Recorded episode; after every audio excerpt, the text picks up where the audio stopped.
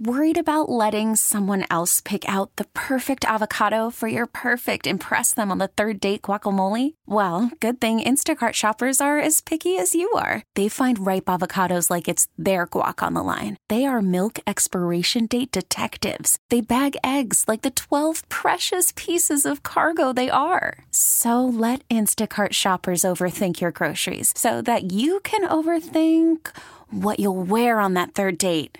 Download the Instacart app to get free delivery on your first three orders while supplies last. Minimum $10 per order, additional term supply. Hiring for your small business? If you're not looking for professionals on LinkedIn, you're looking in the wrong place. That's like looking for your car keys in a fish tank.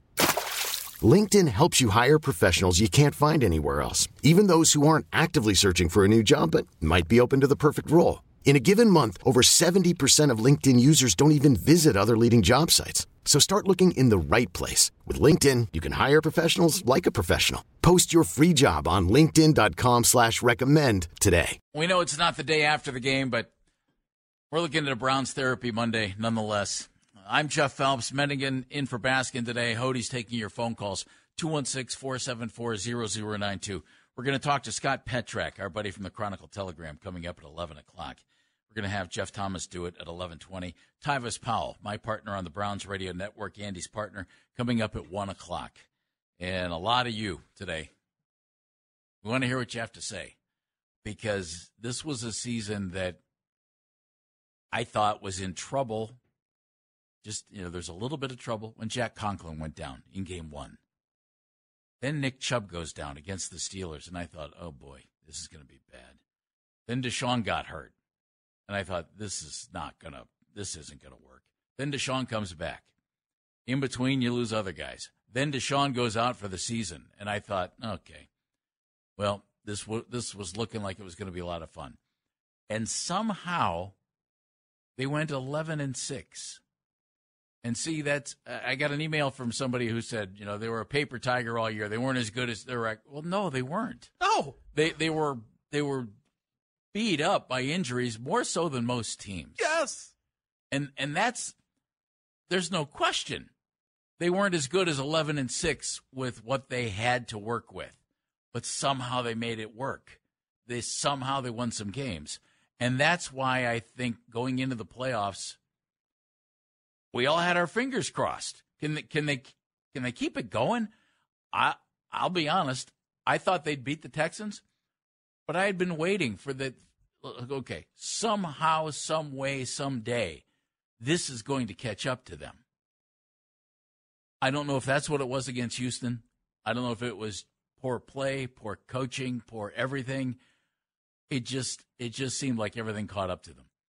Um, if if this team were healthy, my guess is this team is still playing football. But they weren't healthy and they got to the playoffs anyway. So a lot of things, a lot of things to unpack on this one, Dan, and we'll be doing it all off season. But today's the day to start. The defense getting beat the way it did on the road is all season is probably the biggest question mark that you can have with this team. If you are mad at the offense, you need to take a deep breath and you need to think for a second and go, okay they were on the fifth and sixth string offensive tackles. They were on their fourth of five quarterbacks. Their star running back, who probably, I mean, you could say he's probably the best player on the team, or you could say he's the second best behind Myles Garrett. But boy, anything past the top two, I'd really have to question you. Went down in week two. You were running the ball with a guy who was working out at a local high school your quarterback worked out at another local high school in New Jersey. You were running the ball with Kareem Hunt. You were running the ball with Pierre Strong, who you grabbed at the beginning of the season from the Patriots for, I mean, what? A bag of donuts? Bag of, I mean, it, it was, it was a whole helped, lot of nothing. He might have helped against Houston. It was a whole lot of nothing. And Jerome Ford, who was a third round pick and is fine maybe above average. Above average, I'd say. Yeah, we'll run with that. Like, I can't get mad at the offense. I can't scream about Kevin Stefanski. I, I can't lose it over that one. The defense, okay, there's some questions there of, all right, what happened? because watching that entire game, it's like CJ Stroud. They watched what happened in Denver and they said, okay, they were able to attack him around the outside. And so this is what we're going to do. We're going to move the pocket. We're going to do everything we can to neutralize Myles Garrett. We are going to try to chip on that side unless there's Laremy Tunsil there. And we're going to do what we can to stop that one. JOK had himself a day. By the way, we should not go any further without saying really. JOK. Holy smokes, buddy. Yeah. Well, he had a year. Yeah. And it looks like the Browns have an impact player on D. Right. And it just seemed like CJ Stroud had the answers and he hit the deep shots and he they the yards after catch were unbelievable. The tackling was nuts. You were asking me in the call for yards after the catch. The Houston Texans had 165 yards after catch. Yeah. 9.7 yards after per it, reception. It just seemed like that they were like getting short passes and turning them into something. The Browns had a bad job tackling. The uh, Brevin Jordan touchdown Micah Parsons of the Cowboys on Twitter called out Martin Emerson. If you haven't seen that play, and you know, you can look at any play and think, well, you know, that was bad. It was really bad. Martin Emerson on that play. Martin, I think, is terrific, and I'm glad he's on this team. He's been outstanding. That play should have never been a touchdown. Yes, because Martin Emerson should have had it. Uh, go go look at it. Dave is in Willoughby. Dave, get us started. How are you, Dave? Well, I hate to start off on a negative Nelly tone here, but uh, you know it's it's been happening ever since this game. Look, uh, what was Kevin Stefanski doing in practice last week? Was he resting the team all week after resting them uh, in the in the last game, which was kind of a stupid decision, but we can argue that worked for Kansas were, City. Well, uh, were they watching the films on Stroud? because the Texans were certainly watching the films on Flacco. So when you say stop calling for Stefanski's ouster, well, uh, that would probably be a good idea. But let's look at the uh, the uh, draft picks that the Browns gave up to get uh, Mr. Watson. Okay, I'm all ears on this. Go, Dave. Who did they give up? Picks, those draft picks beat the Browns. Help no, they didn't, the Dave. no, they did not. Dameon Pierce is the oh, only one who was, was on the idea. field. This, this, this, was a great idea. The whole thing was uh, let's give up these draft picks to get Watson. And uh, you think he's going to come back and do, and do anything approaching what Flacco did in five games? No. It's another disaster by the Browns. Hey, Dave, what was Flacco's record in the five games in the regular season? Well, he won four games, didn't he? What was Deshaun Watson in the five games he started? I don't know. It's been four and one. So he did what Flacco did. Dave, listen, Dave. Well, okay, Stefanski gonna, did a Stefanski did amazing work with what he had. The draft choices, see. the draft choices that went to Houston, essentially did not lead to guys on the field. What they did, they moved those picks. You, you get a haul of draft picks, you make it work, and Houston did. Good credit to them. Okay, well, we can argue that, but what was Stefanski doing last week? What were they looking Dave, at? They were coaching. they were coaching. Thank the you offense the call, was Dave. good in this game. If you think for half a second that Kevin Stefanski was out there going, "Hey Joe, you know what you should do? Stare down wide receivers and throw pick sixes. Like, I'm sorry, you're high. You're out of you are out of your mind right now. You have eaten way too many brownies, and you need to stop. You and actually, you're not even stoned. You're on LSD. Like it's that simple. Wow. You're doing peyote in the desert Lucy with Aaron Rodgers. with diamonds. You're doing peyote in the desert. Like, seriously? No, you can't yell at Kevin Stefanski. By the way, to, to Dave out there, buckle in because in about a week or so, both he and Andrew Berry are probably having a contract extension put in front of their faces, and they're probably signing them. So buckle in. The sitting guys in the last game against Cincinnati is a debate that will never go away. I can't tell you what, what's best. I, I don't know. I mentioned Kansas City. Kansas City arrested tons of guys in their last game. They destroyed Miami. Now, did the weather have something to do with that? I don't know, but Kansas City had to play in it too. It, it's a it is a debate. I don't know which way to go on that. There's no question Houston looked more prepared to play. I would have played them a half. I yeah, would have you, played you them a said half. that all along. But I get it. You had I, said that all yeah. along. Robert's in for a million. Hey, Robert. How are you, Robert?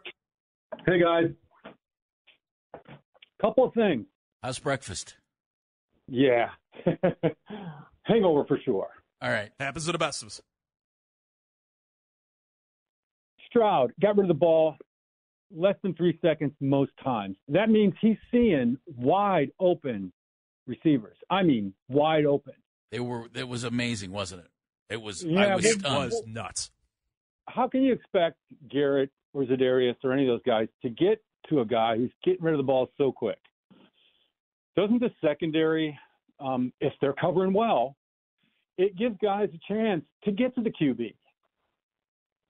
That's the whole goal. I mean, the the the pressure on the quarterback helps the def, the defense or the uh, secondary, and the secondary helps get pressure on the quarterback because the quarterback can't find anything on. They play hand in hand with each other. It's it's a great question. I'd love an answer to, and I, I frankly don't have one. I it was surprising because I think the secondary's been was pretty good during the regular season, Robert. It, it just was. not they were good. outstanding. It was not good against Houston.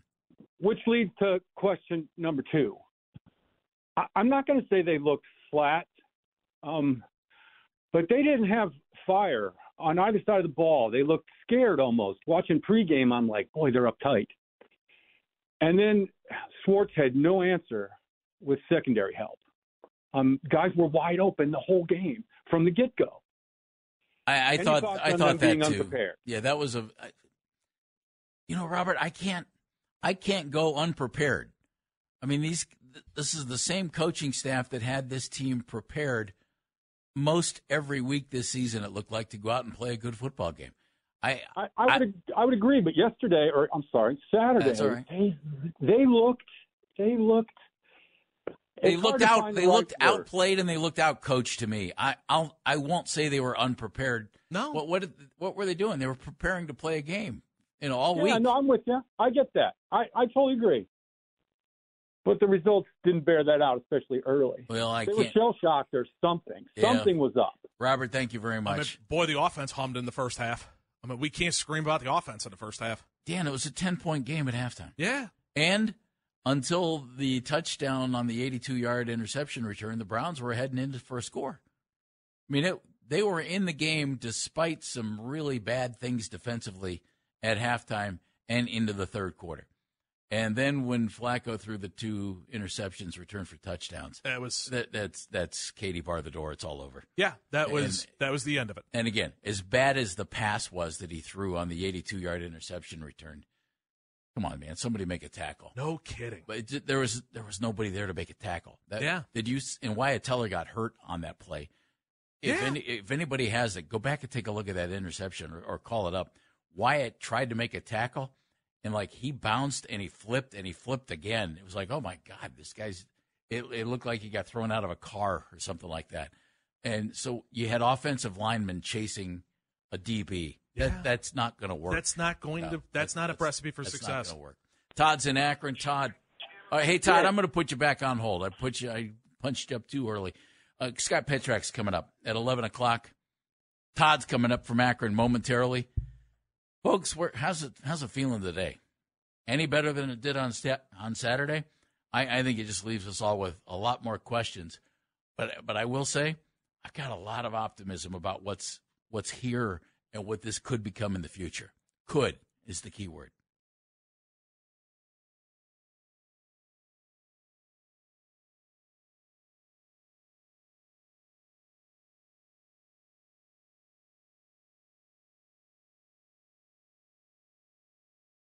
I'm Jeff Phelps. No Baskin today. Menningen's in for Baskin. I think Andy's still recovering. Uh, I had punched up Todd in Akron right when I shouldn't have. Todd, I apologize. Thanks for sticking through the break. Yeah, thanks for waiting, man.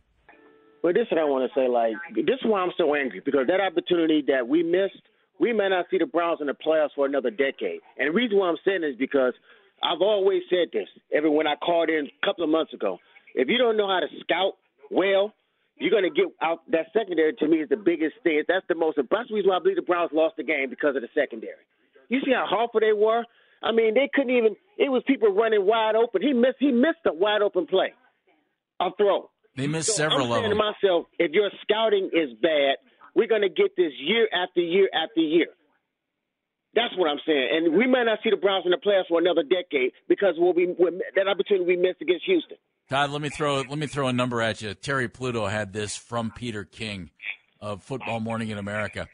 There were eight plays that Peter found. Peter saw five himself, and then he checked with Pro Football Focus, I believe it was, and found that there were eight plays in the game where a Texans receiver was at least five yards behind the Browns secondary. Mm-hmm. wow, wow. Oh my God, yes. And by the way, I played for Akron U. I was a defensive back. I was a phenomenal man to man corner. I quit. I walked away. I was the type of corner, if I was within arm reach, with you, arm reach of you, I was going to intercept the ball, or you wasn't going to catch the ball. But I played man to man. It was never no receiver wide open, or, or I, I was no within the vicinity where I couldn't make a play. So I, I don't know if I'm the only one that see this, but what is everybody looking at? You know, like, my God, that's how bad it is. And they talking about bringing all these players back next year. They need to they need to totally get rid of that secondary and start all over again. That's Todd, you know what I'm, I'm going to suggest they do, and Todd, we should have stuck it out because the Browns may maybe they could have used you. Yeah. Um, I thought the secondary was pretty good during the regular season. They were the best secondary in football. They got scorched against Houston. Okay, there's no question. I thought Ronnie Hickman stepped in as a rookie. It's he was a find by the Browns, and he got scorched against Houston. They went right after Ronnie Hickman. Juan Thornhill came. I mean, he told you he was hurt. He came right out after that game, and he's like, "I was battling stuff. That calf never went away." He looked like a corner. He looked like a safety who was hurt. I mean, he, I think Greg Newsome has done a real nice job since he's been here. He did not have a good game against Houston. He got worked. You don't throw guys out because they had one bad game. You coach them up. Uh, Takitaki had a rough, rough day at the office too. Well, Takitaki is one of those guys on a long list of free agents, I believe. Yeah, and, and the Browns are going to have some decisions it, to make. It was one of those on those every time like Dalton Schultz or there was uh, oh gosh, it was that play action boot where I think it was Dalton Schultz that leaked out on there, and you had two guys. One of them was Ogbo Okoronkwo, and the other one was Takitaki that decided to rush Stroud, and Stroud popped it over him. I mean, I, those are the kind of plays where you're just like, okay, I. I think Jim Schwartz is smart enough to know that Ogbo should not be the one dropping into coverage. It's probably the middle linebacker who should be on that guy. Like Takitaki had a rough day and probably shouldn't be playing middle linebacker for this team moving forward. Uh, Marty's in Pittsburgh. Hello, Marty. How are you, Marty? I think it's Twinsburg. Oh, Twinsburg. Sorry, Marty. Twinsburg. I'm a Cleveland guy. So we are at the game, season ticket holders, first time caller, by the way, guys. But Very let me tell you, we showed up down there, man. There was their whole, what would be the 300 section at our stadium? Their stadium was empty there. There was a lot of open seats there. So, you know, all those canceled flights really uh, played a part in us not being there. Secondly, we were loud. When we went up uh, 14 to 10, that place was barking. But then when we went down, we took it right back. But I'll tell you this. It seemed like they were playing zone. And the stat you just brought up about the eight plays that were behind defenders, Mhm. Newsome was just getting torched, man. And and we didn't do anything to adjust. We were still in the game up until that second interception. And and I you know, it's hard to say, but Myles seemed absent. Uh, and maybe that's because, you know, CJ got the ball out. But it just seems like we did not, we just looked slow. For a playoff game, they looked like they were ready. We looked slow. But Jeff, you said it, man. A lot of optimism for next year. We got a lot of guys who played, who got playing time. We got some rookies who got some playing time. Kevin Stefanski put, a, put us in the playoffs with a duct tape offensive line, Hmm? a guy off the couch, and then just injury after injury. And backup running backs. optimism. And backup running backs. Like there was a call earlier this morning. The guy was complaining about the running game. The Texans only had 50 yards on the ground going into the third quarter. Like we were, we were. It just all deflated in that second interception. And there's a lot of hope, man. Let's hope our offensive line can get healthy, stay healthy, and let's hope number four can come out and do exactly what we want them to do next year. There a you lot go. of hope, a lot of optimism. Go Browns. Thanks for the call. All right, Of Marty. course, man. Appreciate you calling. Don't be a stranger, Marty. Call back again. Marty mentioned adjustments. I found this interesting. When Myles Garrett said it in his postgame comments, I looked at Tyvis Powell and we both kind of like rolled our eyes a little bit because clearly in the first half, Houston found something in the Browns defense and they were exploiting it. And then Myles was asked about some adjustments and changes from defensive coordinator Jim Schwartz. Here's what Myles had to say. Worried about letting someone else pick out the perfect avocado for your perfect impress them on the third date guacamole? Well, good thing Instacart shoppers are as picky as you are. They find ripe avocados like it's their guac on the line. They are milk expiration date detectives. They bag eggs like the 12 precious pieces of cargo they are. So let Instacart shoppers overthink your groceries so that you can overthink what you'll wear on that third date. Download the Instacart app to get free delivery on your first three orders while supplies last. Minimum $10 per order, additional term supply. This episode is brought to you by Progressive Insurance. Whether you love true crime or comedy, celebrity interviews or news, you call the shots on what's in your podcast queue. And guess what? Now you can call them on your auto insurance too with the Name Your Price tool from Progressive. It works just the way it sounds. You tell Progressive how much you want to pay for car insurance, and they'll show you coverage options that fit your budget. Get your quote today at progressive.com to join the over 28 million drivers who trust Progressive. Progressive Casualty Insurance Company and Affiliates. Price and coverage match limited by state law. Hiring for your small business? If you're not looking for professionals on LinkedIn, you're looking in the wrong place. That's like looking for your car keys in a fish tank.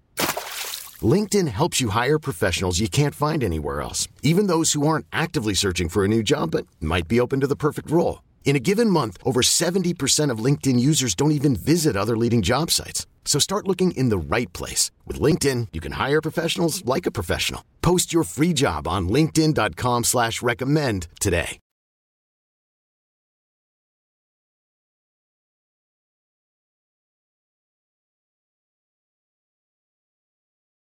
I can't imagine that there wasn't some adjustment. Can you? There had to be some. They had to have some adjustments, and if not, and I think Jim Schwartz did a did a great job all year. And anybody who calls and says he didn't do a great job all year, you're lying because you called us earlier and said he was doing a great job. Oh, Every, everybody loved this guy, but I can't believe they didn't do something. And if they didn't, ooh, that was bad. Because it's the NFL. Everybody has a coaching staff. Right. Everybody has scouting. Everybody has analytics.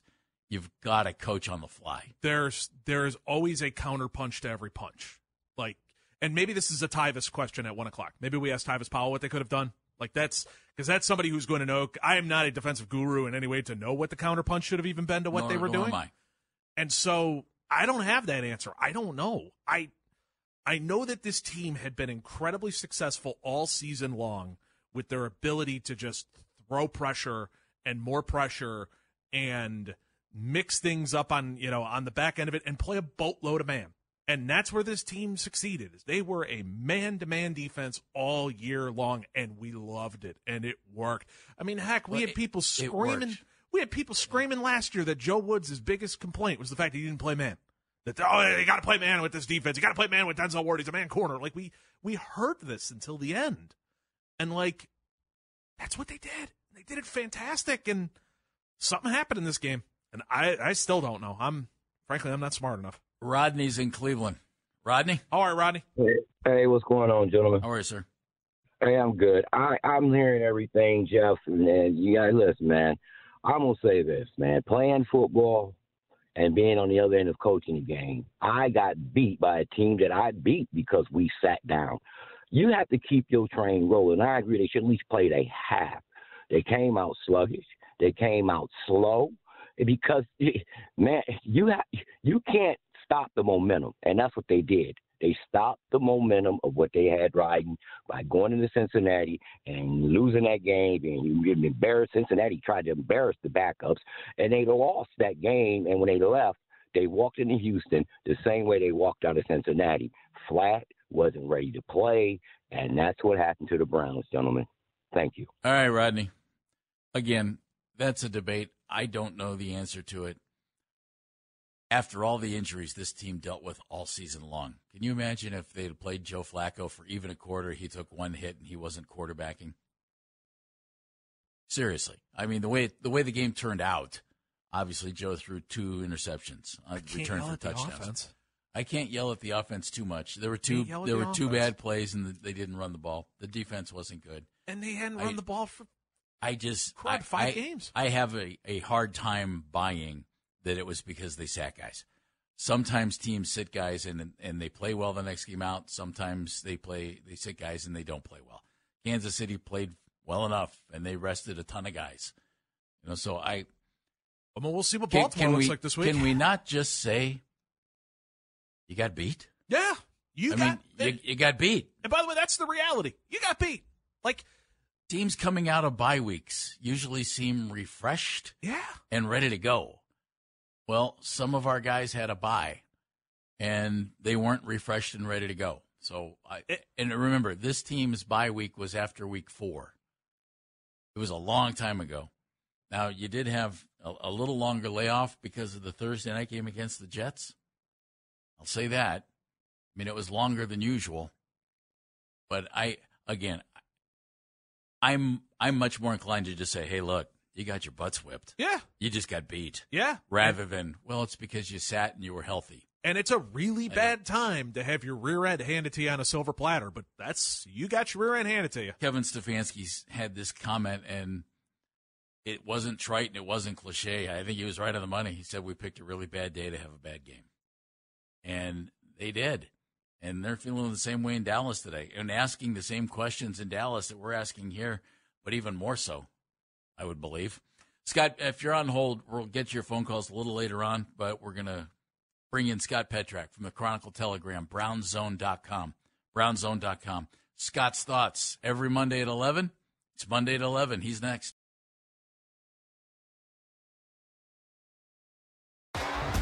T-Mobile has invested billions to light up America's largest 5G network from big cities to small towns, including right here in yours.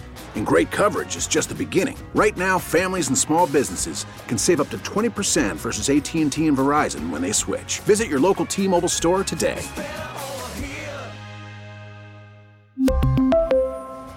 Plan savings with three lines of T Mobile Essentials versus comparable available plans. Plan features and taxes and fees may vary. After the end of a good fight, you deserve an ice cold reward. Modelo is the mark of a fighter. You've earned this rich golden lager with a crisp, refreshing taste. Because you know the bigger the fight, the better the reward. You put in the hours, the energy, the tough labor.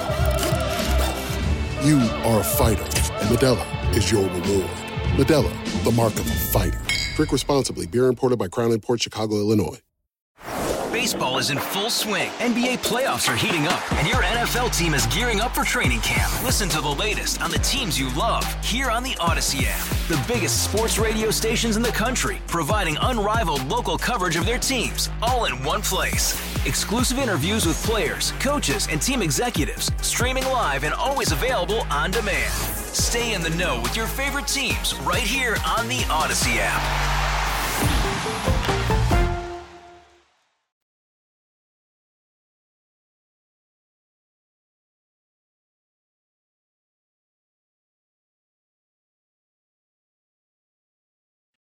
Welcome back to Baskin and Phelps. Season's over. Before we wanted it to be, there's no question about that. I don't know that many folks thought it would go as long as it did after everything that the Browns had to deal with this regular season. I'm not sure how that settles with everybody. It, it's a strange situation right now. Guy is going to give us great perspective. Joins us right now on the North Olmsted Chrysler Jeep Dodge Ram hotline. He covers the Browns for the Chronicle Telegram, brownszone.com, where you can read all of the fine work of Mr. Scott Petrak. Hello, Scott. How are you, Scott? I'm okay. How are you guys doing? We're all, we're all right. I'm more than anything, the way that they dodged the injury bullets all season long and somehow managed to keep winning. That is what stunned me on Saturday. That it just, for whatever reason, it all fell apart. Was it as stunning to you as it was to me? Oh, it certainly was. I thought they were going to win. I thought there was the potential that the Browns would win big. I thought the matchups favored them. Um, I knew that, you know, obviously they could lose. I knew the recipe to get to a loss, and a lot of that played out. But I never really thought about the Browns getting blown out. And on that recipe of, okay, this goes wrong, this goes wrong, this goes wrong, I did not see the defense getting destroyed in the first half. I know how, you know, the defense's struggles on the road throughout the year. We've talked about it, I've written about it but it had never been that bad as it was in the first half, and I just did not see that coming. I don't think anybody did, Scott. I mean, Gosh, poor Greg Newsome and poor Ronnie Hickman had themselves one of the worst games you've seen in a long, long time. I, I thought it was interesting in the post game, and Jeff was the one who really pointed it out. Was Myles Garrett saying Jim Schwartz at halftime said, "Hey, this is this is what we're doing. We're doing what took us here." Is there any adjustment that could have been made to what they do, or? I mean, it just it just seemed like after hearing that quote, Jim Jim Schwartz was like, "Hey, man, this is my mantra, and this is how we roll."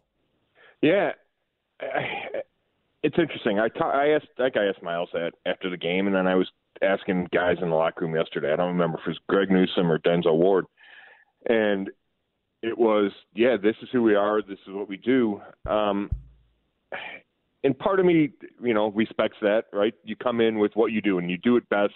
And it's hard to make sweeping changes in the middle of a game. Sure. And Newsome said he didn't think it was a scheme issue. He thought it was the guys, the players, not being honed in on the little details, right? So, for an example, on that first touchdown to the tight end where it's a little screen pass, you know, the little dump off, and he goes 76 yards.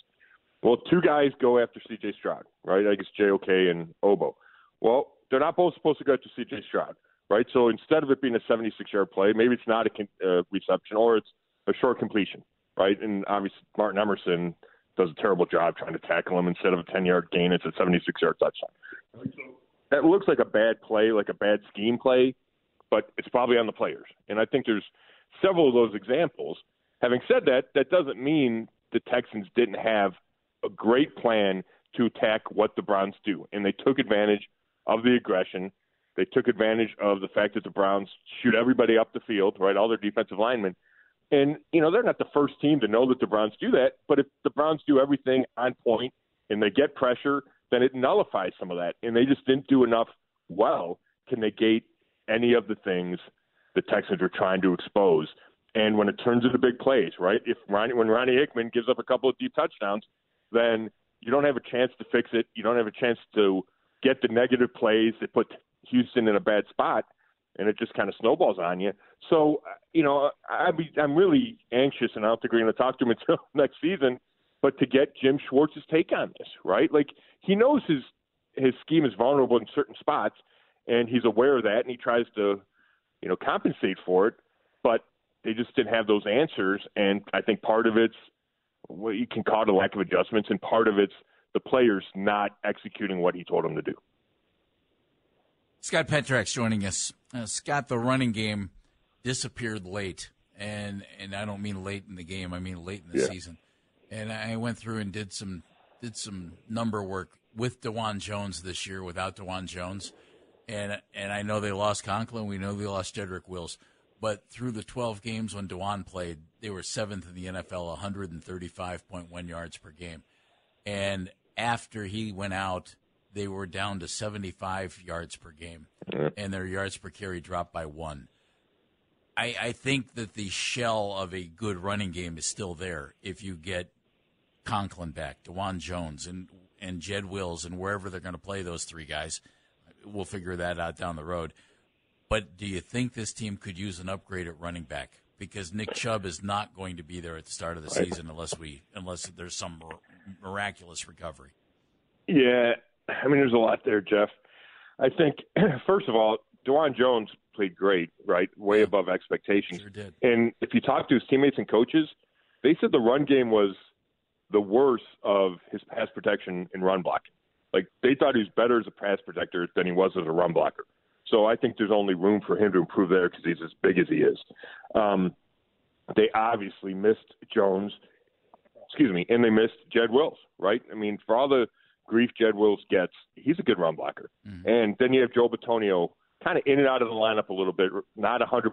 He talked about that a lot yesterday. Ethan Pocic missed a little bit. So I I think the biggest reason the run game suffered was the injuries and lack of continuity across the front five with the offensive line. I think part I would, of it I was agree with that, by the way. I okay. think I think right. part of it was when Dorian Thompson Robinson played, defenses did not worry about him throwing the ball, so they put a bunch of guys on the line of scrimmage. And then you go to December and they go four games in a row, and part of that was DTR, um, where they didn't get 100 yards, right? They didn't even get to 100 yards rushing. And then they they figured out a little bit in that Jets game. I thought Jerome Ford ran as hard as he had all season long, but that didn't feel sustainable. So I think there's a lot of issues. But when you ask looking forward, I think they need another body in that running back room. I think they like Ford, you know, and he's a, you know, like I don't know if he's a starter, right? But he's kind of borderline starter. I think Pierre Strong gives you something, but they need one other body in there. And I don't know if it, ha- you know, I don't think you have to spend like a high draft pick on a guy. I don't know if you had to sign a big time free agent, but you need to add somebody that to add to that mix and maybe to challenge Jerome Ford to be that one or to be the 1A, 1B, right? Like that's kind of the guy I think they're looking for because they trust their scheme. And if they have their starting five offensive linemen, I think they think, hey, we can run it well almost regardless of who's back there. But they do need a little upgrade in the backfield. Scott Petrak, Chronicle Telegram, Brownszone.com, joining us on the North Olmsted Chrysler Jeep Dodge Ram hotline. Scott, you brought up the running back side of it. The other one is the wide receivers. It even when Flacco came in and took over, and it seemed like this passing game woke up a little bit. You saw some Cedric Tillman in there. Of course, he ended up getting banged up, but it was basically the Amari Cooper, David Njoku show. Do they in the offseason need to look at that Elijah Moore spot, that second wide receiver, and maybe look to upgrade it, or are they content with what they have? I don't think they're content. Again, you know, there's so much nuance to all these discussions because, yeah, you look at that receiving core and you go, okay, you have Amari Cooper who you know, is a Pro Bowl receiver, right? Think he's starting in the Pro Bowl, 1,200 yards. Um, we see what he can do. Like he's a legitimate guy. Um, then you go, okay, well, Elijah Moore was fine, 59 catches, you know, and then you look at the number three and you go, well, Cedric Tillman flashed, but Fleck also, also threw about six interceptions when he's trying to throw to Tillman because they weren't on the same page. Um, you know, and then David Bell's David Bell. So you can obviously say they need it needs an upgrade. That room needs an upgrade, and whether you want to go a number one that slides Cooper down to be an excellent number two, or you don't want to pay Cooper the money and you got to figure out how to restructure his contract or bring him back. There, there's the potential for a lot of shift inside that room. Now Elijah Moore is going to come back, but does he come back as a two? Does he come back as a three? I mean, they they thought he was going to be a two with the potential to be a number one. And I don't know if they're going to be willing to give up on that after just one season. So, and I kind of think, you know, I kind of think Moore is going to be the two. We'll see if Cooper comes back as the one. I think you have to bring him back because he's been so reliable. He's a great guy in that locker room. And maybe you try to upgrade the three spot. Um, but we've been talking about this position all year. And yes, it feels like it has those deficiencies. But when Flacco was in the game and they were playing at high efficiency, which they did for the last month of the regular season, they threw for 300 yards a game. Yeah. He spread the ball to eight or nine receivers every game. So I think if your quarterback's good enough and your scheme's good enough, you don't need to have studs across that receiver position. Um, so I, I think it's a tough decision for Andrew Berry, and I don't think he's going to pay big money for a second receiver. So is it going to be Amari Cooper and then like a little fill-ins here and there, or do they, you know, try to upgrade on Cooper and then kind of keep who they have. It's the rest of the receiving core. Um, I, I, don't know which way they're going to go.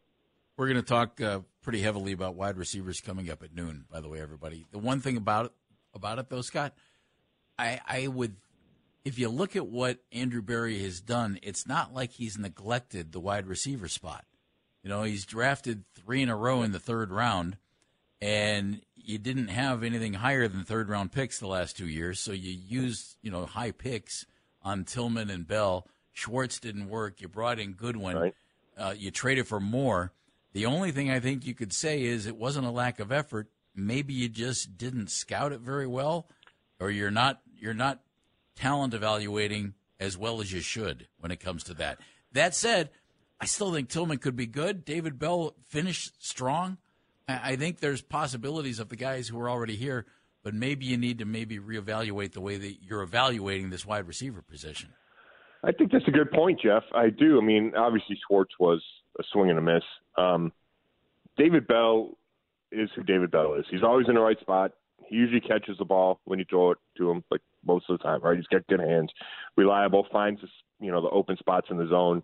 He's not going to run by anybody, right? So there's a ceiling to what he can be. Now he's an NFL receiver. He's going to be on a roster. He's going to be on this roster. Um, but you know he's probably a four or five, uh, which you know uh, is that a good value for a third round pick? We could probably have that argument. Yeah. Um, I, I saw good stuff for Cedric Tillman. He's got strong hands. He's a big body. He can run after the catch, but there's work to be done there. Like I said, you know, he, he ran the wrong route multiple times um, with Flacco that led to interceptions, right? And maybe you just say, okay, that's a rookie, and he's going to get better, and that's the hope. So I, I think there is room for him to get better, and he can be a solid two or three at some point. The problem is you're going into next year with a bunch of expectations, so you need more than hope and potential. So that, that's why it's going to be interesting. I mean, I could see them run it back and just replace Marquise Goodwin with a different veteran and say, this is our group, and we think Amari Cooper's got one more big year left in him. We think Elijah Moore's going to be even better in year two, right? Like year two in the system.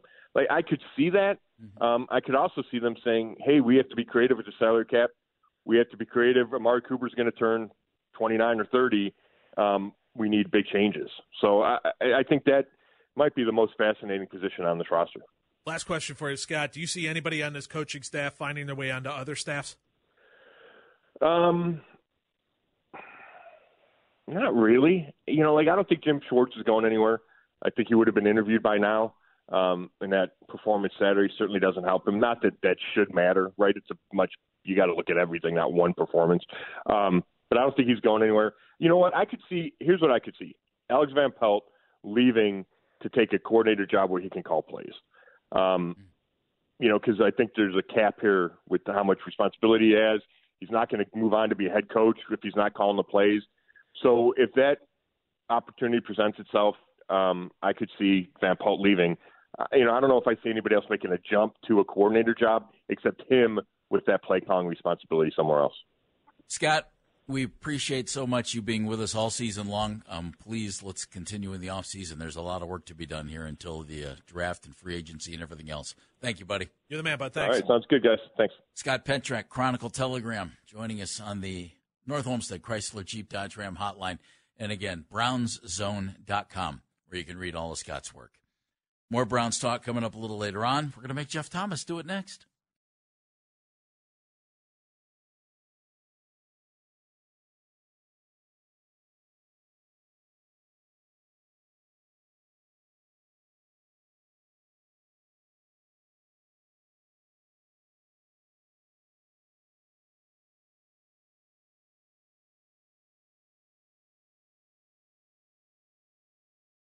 So I watched the Browns and the Texans, obviously, watched the Cowboys and the Packers.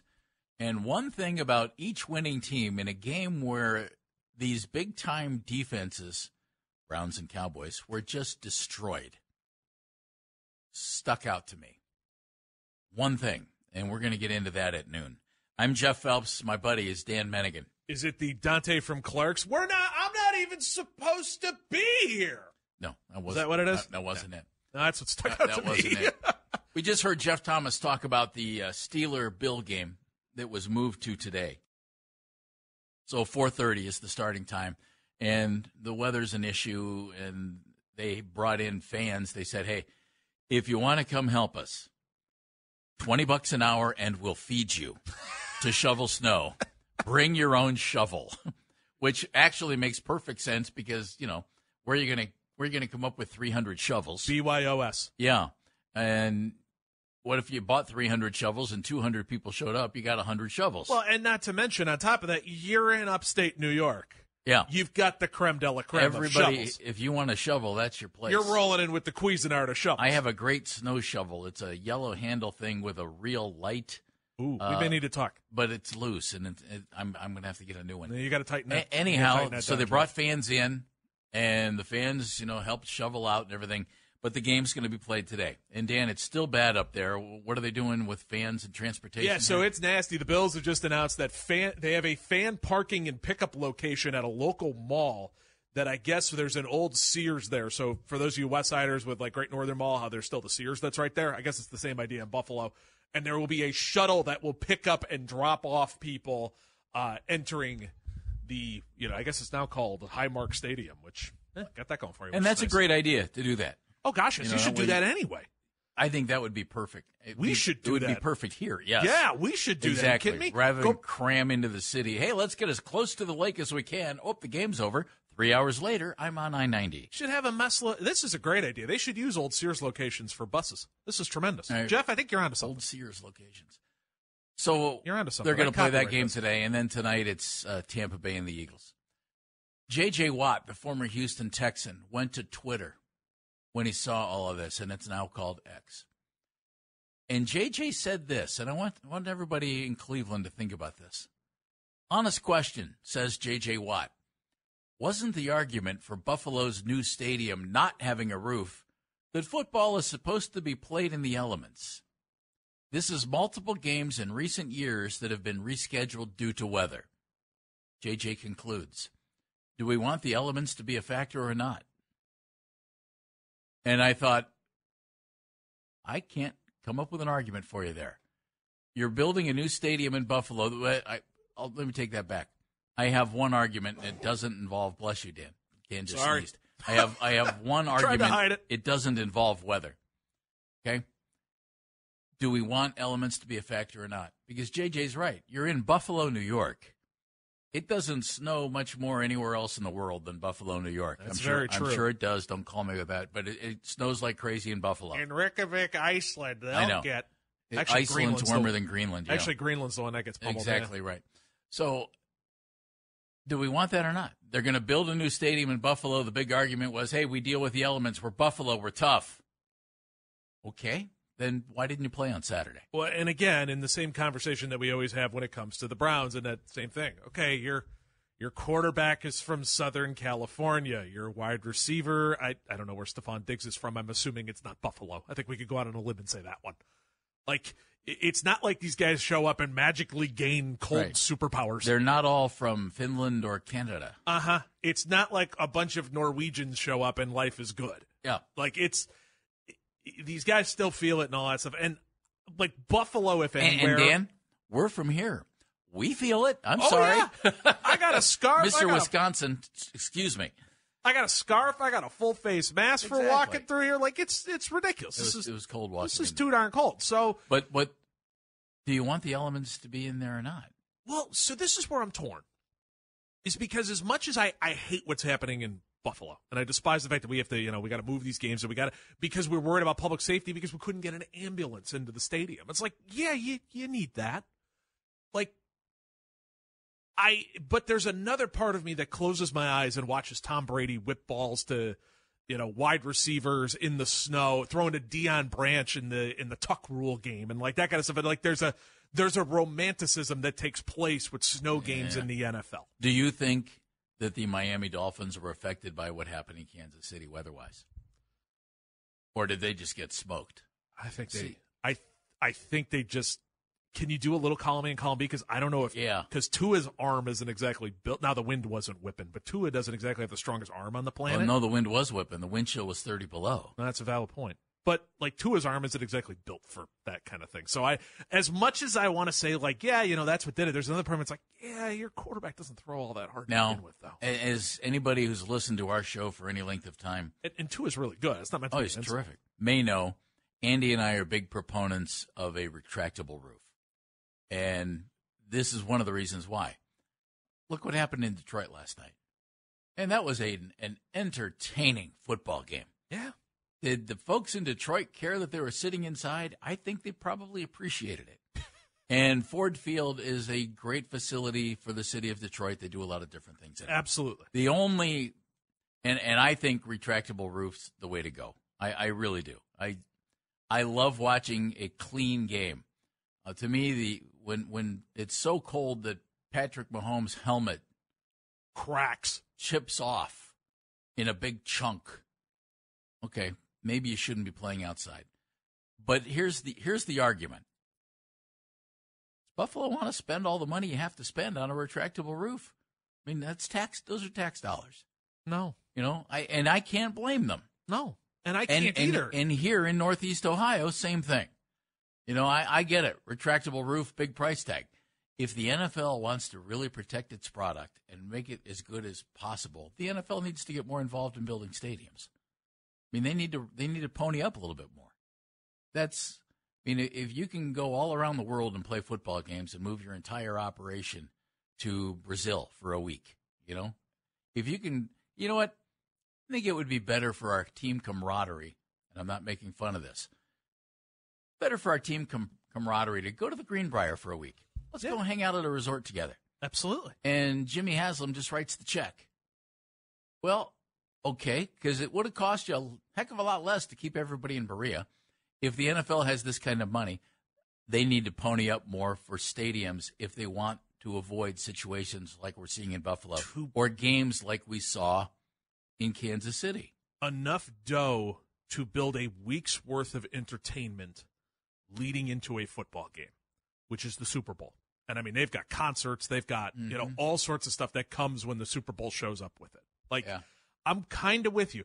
The only way you could see it going a different direction is kind of if the NFL also has the same romanticism with snow games and nasty games and overcoming the elements. Mm-hmm that we all do here is we sit and watch NFL films when they'll show the Ice Bowl again, and you'll see, you know, Bart Starr just Jerry Kramer which is nothing but puffs of smoke coming out of their mouth as they're, you know, going up against the Cowboys. Let me ask you this one: the the one argument about building a, tra- a retractable is that it's so darn expensive. Mm-hmm. You know, I mean, you're talking, you know, a billion, two billion, whatever it is. I I don't I don't even know. It's just outrageous. Okay. Yeah, do you have to build that fancy of a stadium?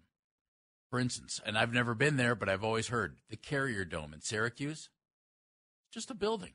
Yeah. It's got a roof on it. A lot of people call it a dump. Yeah. But guess what? They play. you go inside and you play the game. That's a, you play the game.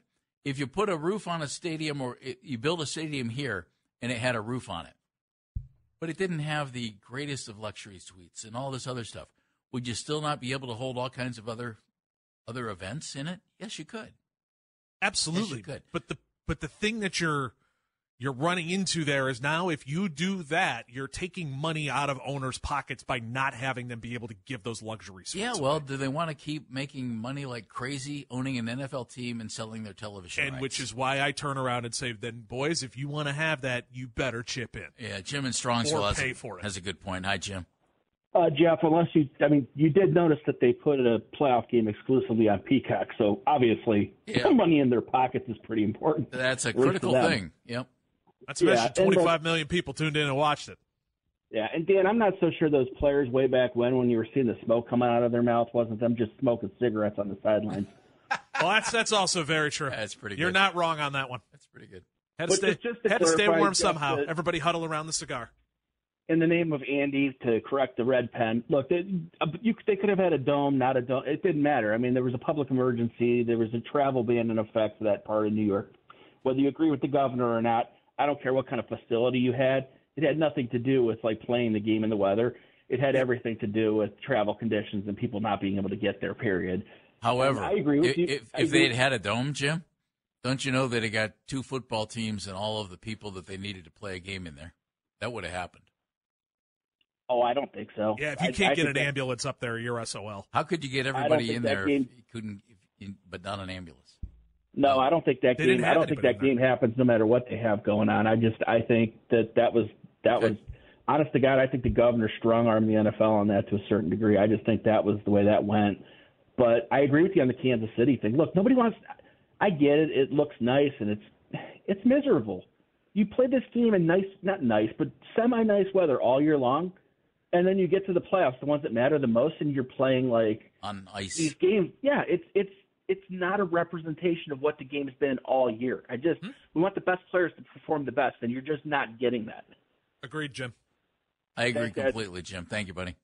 That's the thing. I mean, right here, our X Bench is powered by Scheibe Jewelers, Cleveland's premier jewelry store. You can always tweet the show at CLE Talking Heads. Rob chimes in and goes, Isn't it time for the NFL to assign playoff games to stadiums that are in domes or warm weather, regardless of which yeah. team makes it? No, no, That's... no, no, no, no. Rob, no, I've, I've no, heard that no. too, but I, I don't know, man. No, See, that's do not take home playoff games away. I know. No.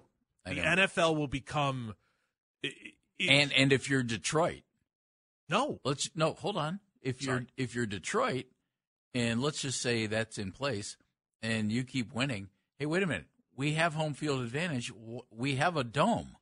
Yeah. Why can't we play here? No, because we're we're putting this game in the Superdome in Louisiana. You lose your home field advantage. You lose your soul. Yeah, I I agree. One thing really stood out to me as I was watching the Browns defense get smoked, and as I was watching the Cowboys defense get smoked, and it deals with something I've thought about our team for years. Next on Baskin and Phelps.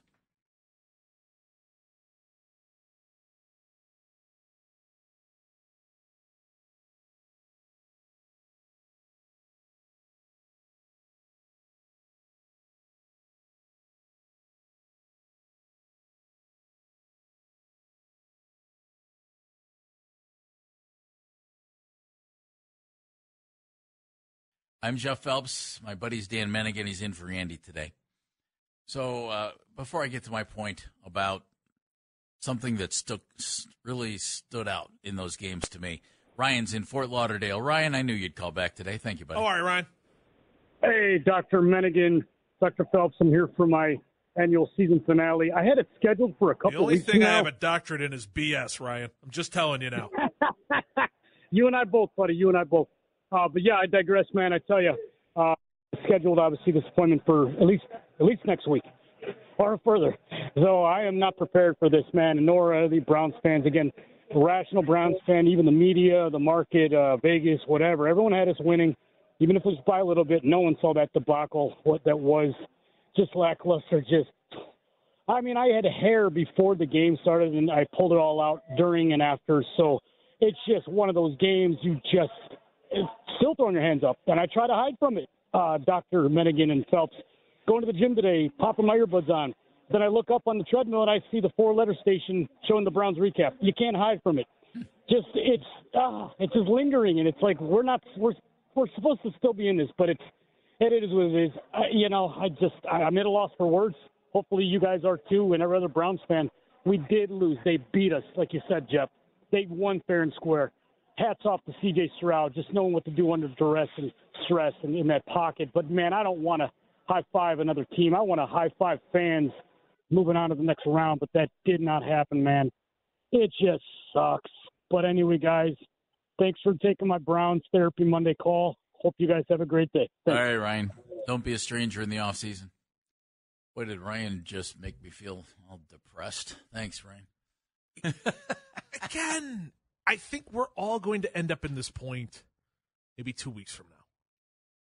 Five quarterbacks, four offensive Oh, linemen. Dan, they, they shouldn't have been eleven and six. This is on. This they, is they awesome. probably shouldn't have made the playoffs with everything that happened, but because they did, they raised our our hopes. I, I wouldn't even say our expectations because I expected it to implode at some point. I did, but I didn't think it would be against Houston. we all did. We woke up from a five month bender, and we're or a five week bender, I should say, and we're looking around the house right now, going, ooh So I, I happened here?" Yeah. Well, while I'm watching that game and Brought watching goat. watching the Browns' number one defense, number one against yards. Uh, okay, number one in yardage given up, fewest in the NFL per game, and passing yards, fewest in the NFL per game.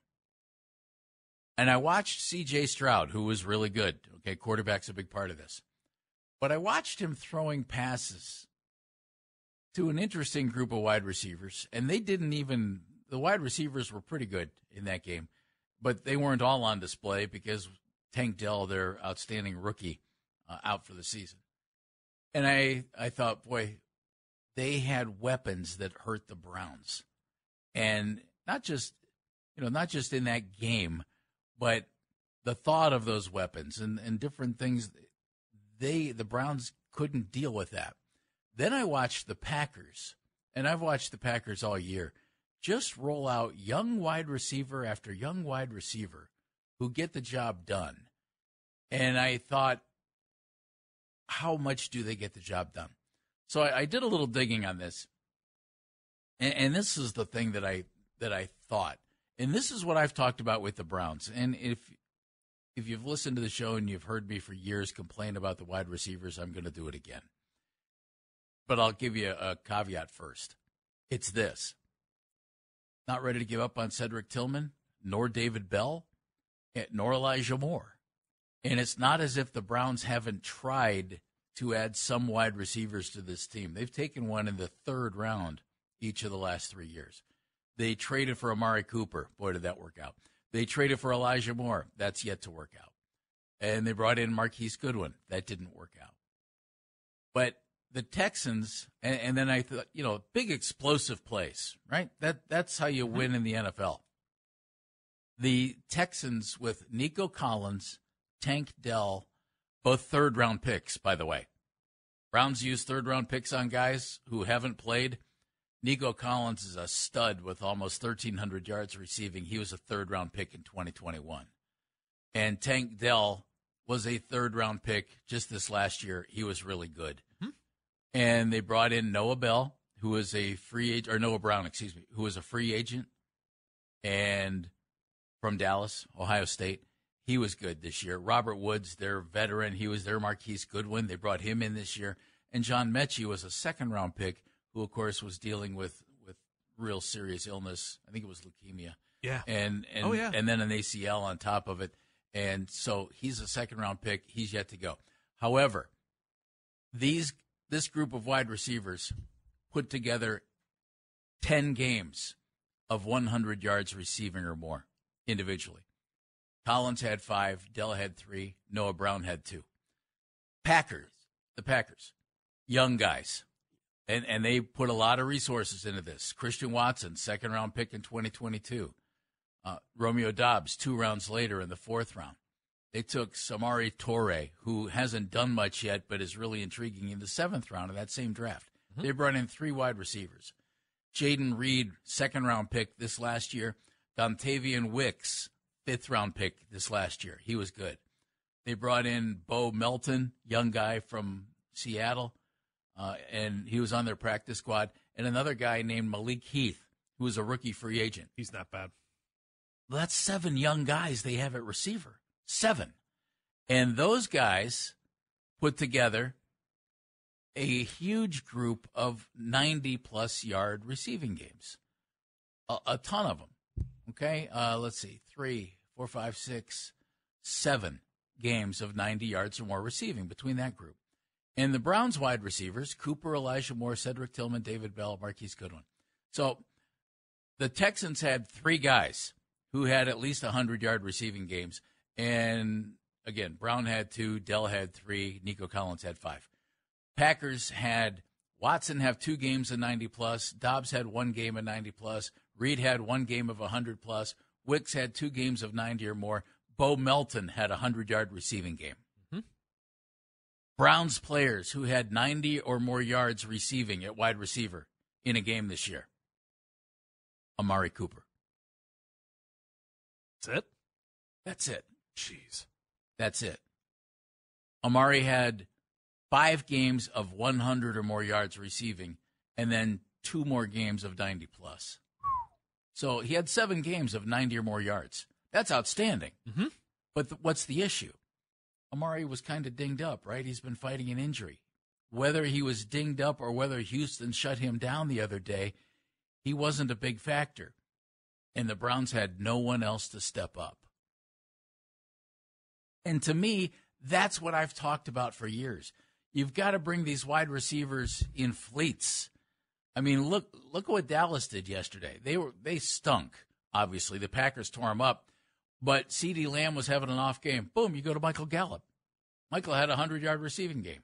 He, you brought in Brandin Cooks, who can still play as a receiver. Brandin Cooks was great in the regular season for them. And, and that's my that's my point here, is that you just don't have enough. And the Browns have tried, but have they put enough resources into it? Well, and and the thing with you picking the Texans and Packers that's interesting. Well, is, it's because they were right there front and center, well, right? And they destroyed two really good defenses. Oh, 100%. So they they were the ones that were in the playoffs. You were watching them. Like I I, I get it from all that. Regard. That's that's the only reason I picked them. It's like these guys are killing a really good Dallas D. These guys are killing a really good Cleveland D. So in the beginning of the year, for the Packers, it was probably the first eight weeks. For the Texans, it was less, probably the first four weeks. Those offenses were pretty clunky. You had a lot of guys running the same route. You had a lot of mistakes that were taking place. You you dealt with some really bad football. And CJ Stroud has ascended, and I mean we could argue gosh, you could argue he might be one of the five best quarterbacks in football right now if you want to be a prisoner of the moment. He's at least top 10. And he helped to turn that around. And he worked with these guys, and you saw that chemistry build, and you saw an understanding in that offense evolve. Jordan Love looked horrible for like six weeks. I mean, I can tell you Green Bay wanted to bench him. Everybody was screaming for Steve Clifford to come in with his dueling knee braces at the wonderful age of being the 26 year old rookie that he is. I mean, they were screaming for the mountaintops to get Jordan Love the hell out. And Green Bay stuck with him. And they, they worked with the receivers. They worked with Matt LaFleur. They worked with all these guys. And it looks better now than it did in the beginning. And there's that level of patience that really took place there because Green Bay, seriously, like Doubs and Jayden Reed were running the same routes. Like two guys standing in the same place with three defenders around them. It was a train wreck. That offense was brutal, and the defense was even worse. And like it just you had that patience, you had that chemistry, and the Browns never had that this year. They never had the same quarterback there for a long enough period of time for those receivers and quarterbacks to develop that chemistry. I, I can't argue with that, and that's why I'm not not giving up on Cedric Tillman. I think Cedric could be good. David Bell could be a really good possession receiver in this league. I don't know if he's going to be a game breaker, and and there's still time. But this is what I'm talking about. Green Bay just kept throwing young wide receivers at you. You, you want to take it a step further? This is this is what I'm talking about about productivity out of wide receivers. Mm-hmm. The Green Bay Packers, they had their, they had five different wide receivers this year who combined for seven games of the 90 plus yards or more. Green Bay wide receivers had 27 touchdown receptions this year. They're wide receivers. Yeah. And I know tight ends catch passes. I know running backs catch passes. Lot of I know that. lot but, of- but wide receiver is a specific position on the field. 27 touchdowns. The Texans had wide receivers who caught 18 touchdown passes this year. Browns wide receivers caught 10 touchdown passes. That was it. 10. And they don't scare teams. And if it's not Amari Cooper, then what are you going to do? Amari had half of the wide receiver touchdowns. Elijah Moore had two. David Bell had three. That was it. Now again, I, and I, I know exactly where you're going, and I and I understand, and I agree with you. Some of that is DTR, some of that is PJ Walker. I I, I get that, and, and you're without question that's true. However, Joe Flacco came in, Mhm. and who was productive? Amari Cooper, Amari Cooper, and Amari Cooper. right? If you're saying only wide receivers, Only yes. wide receivers. That's that's Yes, yes. That's the talk here. That's why this team needs to go get some wide receivers this offseason. Not that they haven't tried. I'll explain something about that next on Baskin and Phelps.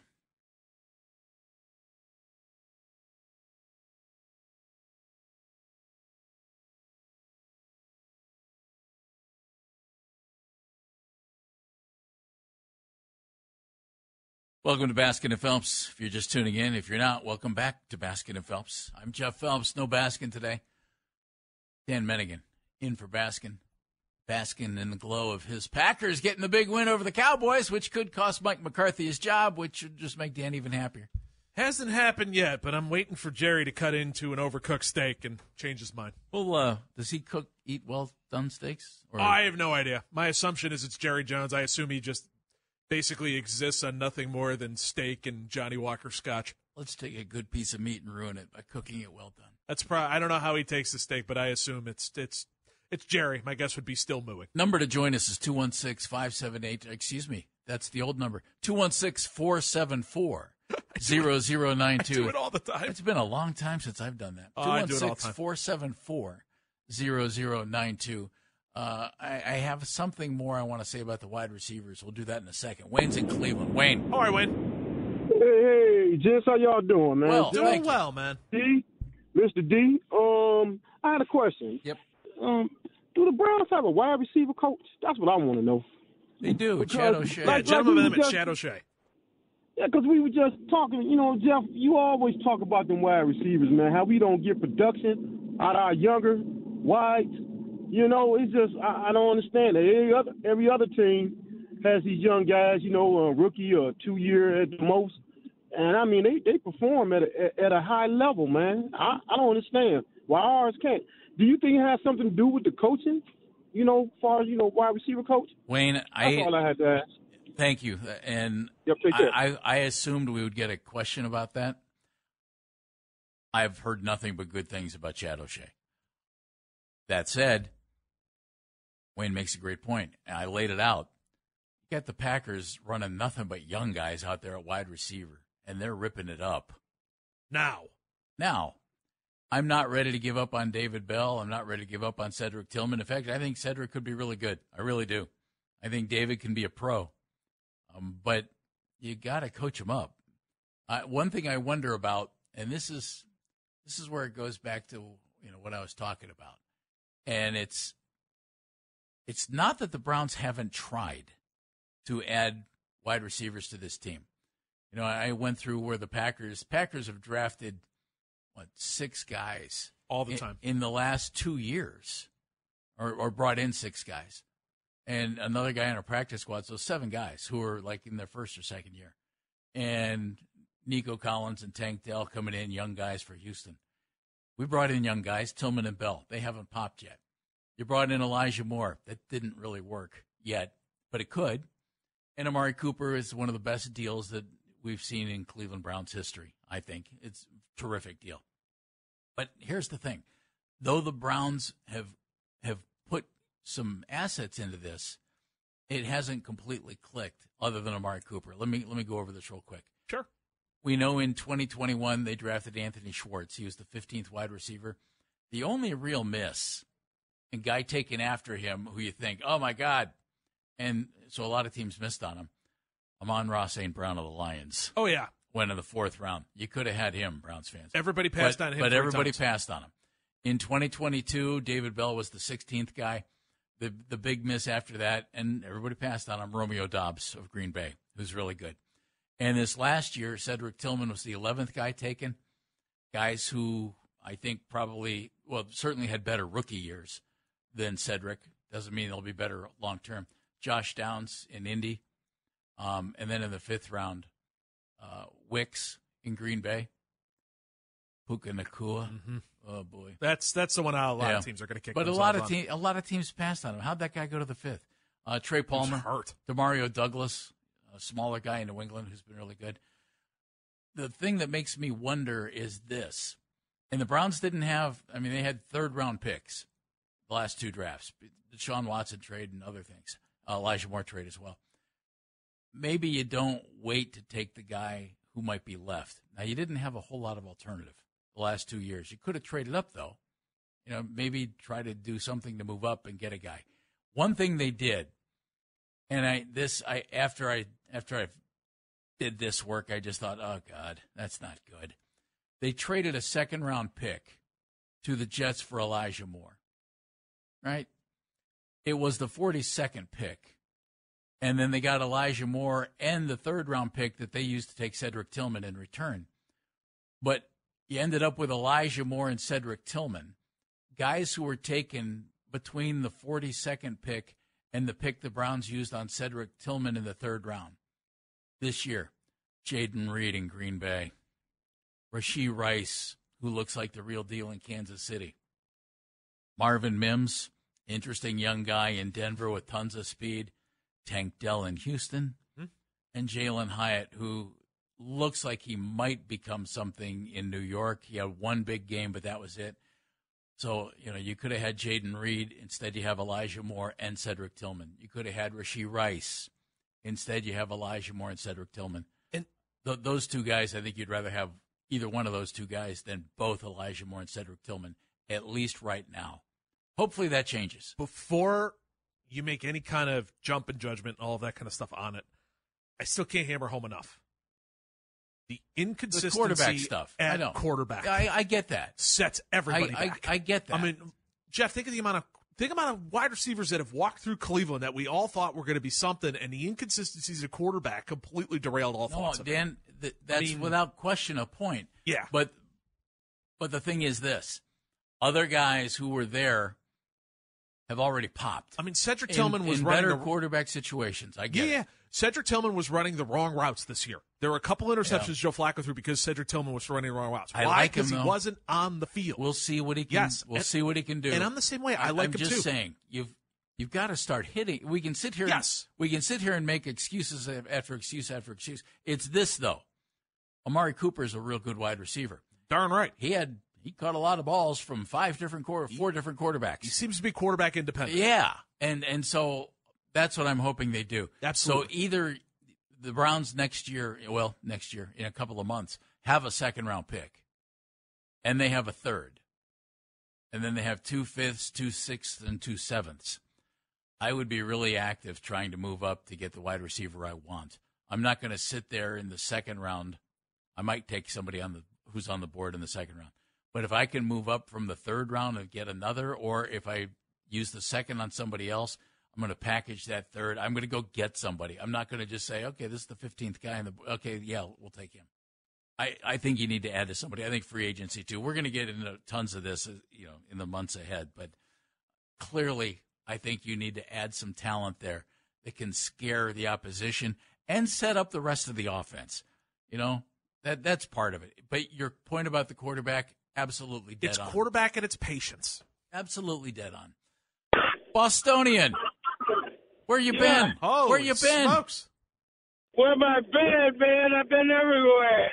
I wanted you to know I'm still alive and kicking. I'm glad. I was thinking. I actually said something last week in in one of our commercial breaks. I said, "Man, I hope he's okay. Where's he been?" I'm all right. My wife will tell you. Tell him, honey.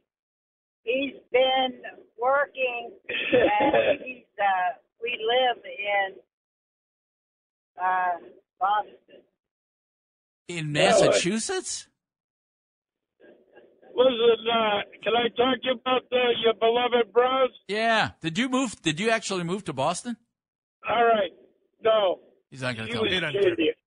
I'm still here. Oh, okay, Listen, good. Your your record should have been uh, eight and nine. You won three games you should have lost. The Indianapolis game, you won that in the last minute. The guy intercepted the ball and they gave it back to the Browns. You scored a touchdown. You should have lost against the 49ers. You beat them. And I think the other team was uh, Jacksonville that you beat by five or something. And and you, I, I knew you were going to get beat bad. I knew it. I knew it that you were wasn't going to be close. I I'm telling you, you guys are not that good. Your defense is good. Your offense is no good. You got a 38 year old man playing quarterback. Not next year, baby. What's he, what's he go, he's going to be 39 next year. What's he going to do? You're going to start him next year? He might be playing for your Patriots next year. That's a valid point. I'll tell you, I'm making a prediction right now. The Patriots will be in the playoff next year. Even though they were they only won four games, I saw them lose a lot of games they should have won. They got the potential. And their defense I was injured it. like crazy. What do you think? Of, I I want your uh, thought, by the way.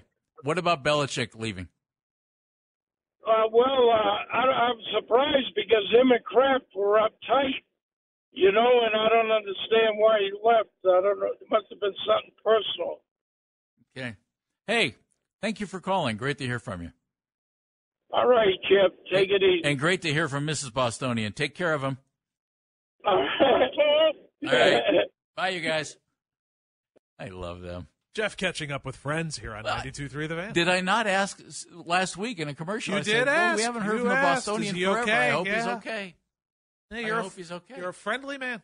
You're a very I- friendly I man. said the same thing about Ken in Brooklyn. He called the Browns postgame show. Wanted to talk Cavs on the Browns postgame show, but you know, you'll have that. 216 474 0092 is the number to join us. Folks, wide receiver, one of the things moving forward that we're going to talk a lot about moving forward because that's all we have now. We don't have a game to get ready for. It's Baskin and Phelps right here on the fan.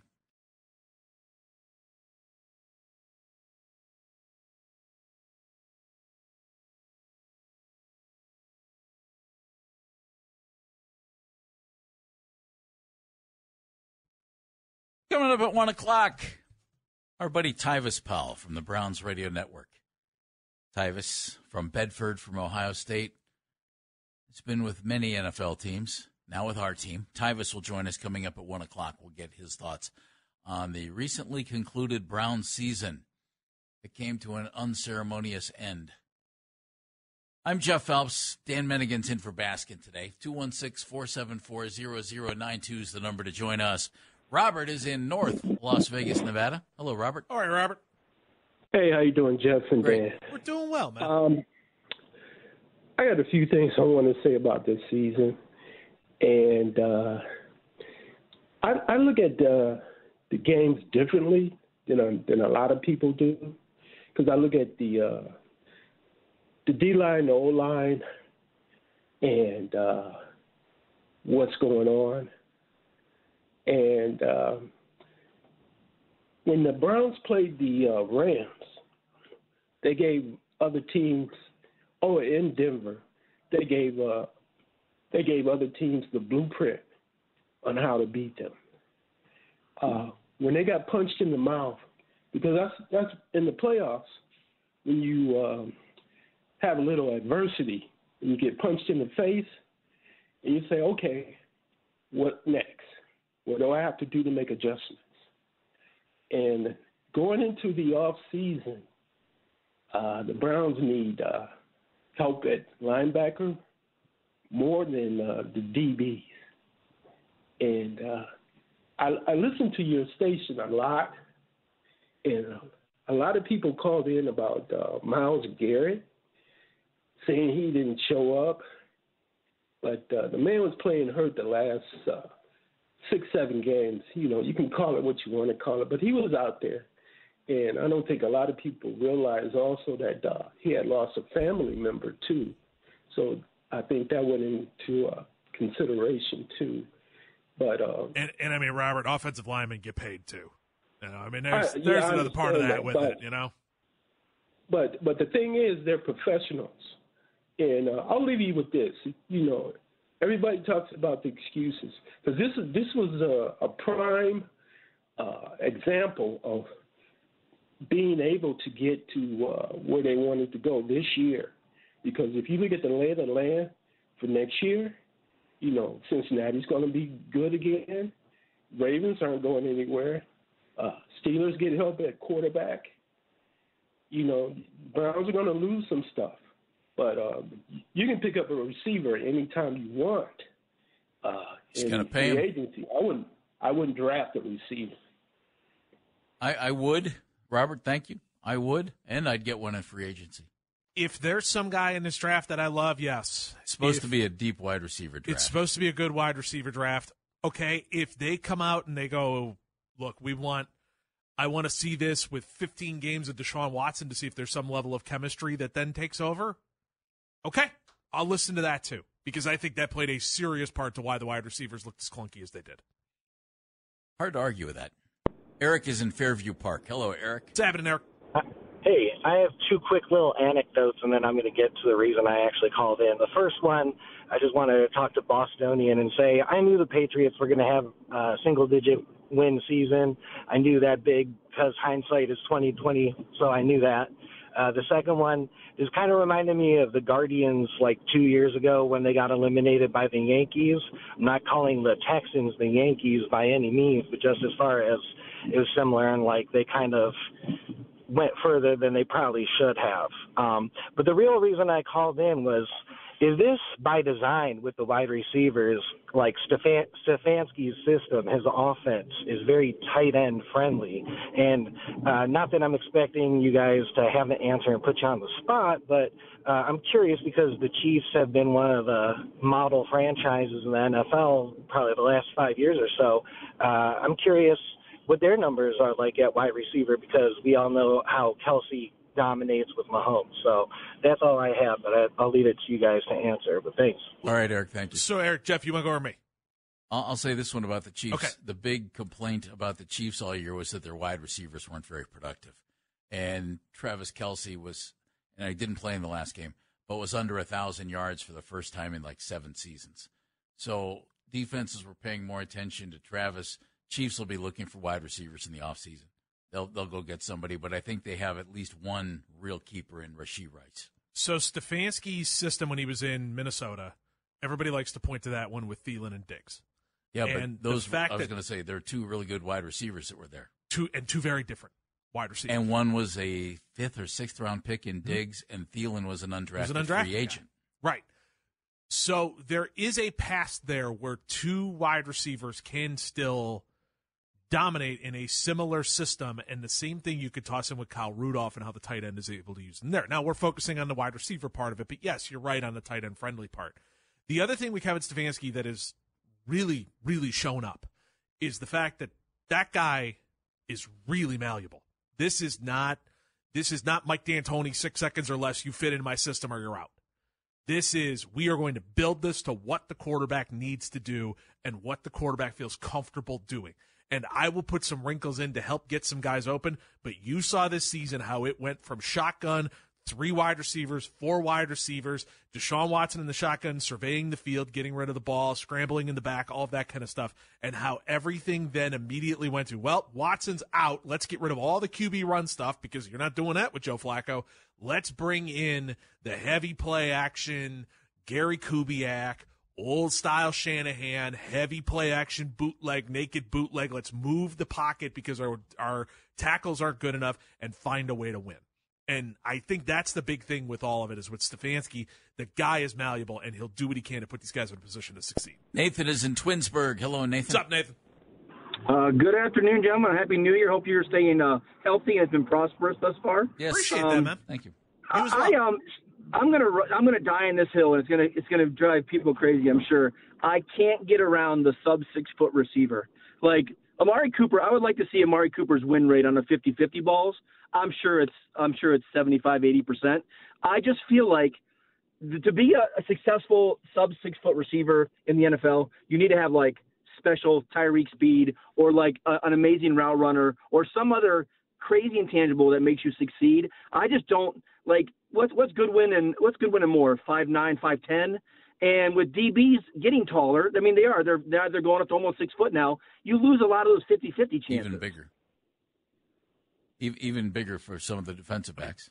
What? Right, Jaden right. So like, 6'2". I, I mean, yeah, Cooper's what six two. So like, you know, you can throw the ball nine feet in the air, and Cooper's gonna come down with that ball. He just, I mean, on top of him being a great route runner, and he knows how to find open pockets and things that veteran receivers do. Um, I just, I have a hard time with these sub six foot receivers. Like, again, if you don't have Tyreek Hill speed, I just don't think you. You, you, I think the the success rate in, in the NFL is a lot lower for shorter receivers. All right, Nathan. Thank you very much. It's I'd have to sit and stare at it and see how that goes. I, I feel like that's a real blanket statement to make. It it is because take, take a look around. There are a lot of small receivers Yeah. who do some really good. And I'm not a blank. I'm not a blanket statement kind of guy to. I- I say will say- I just don't have it. For, I mean, Puka Nacua has been pretty damn good, and I don't think he's over six foot. I think he is. Is he? Yeah. Okay, I could be wrong. I think I think he's like six one or six two. Not sure. I'll find out.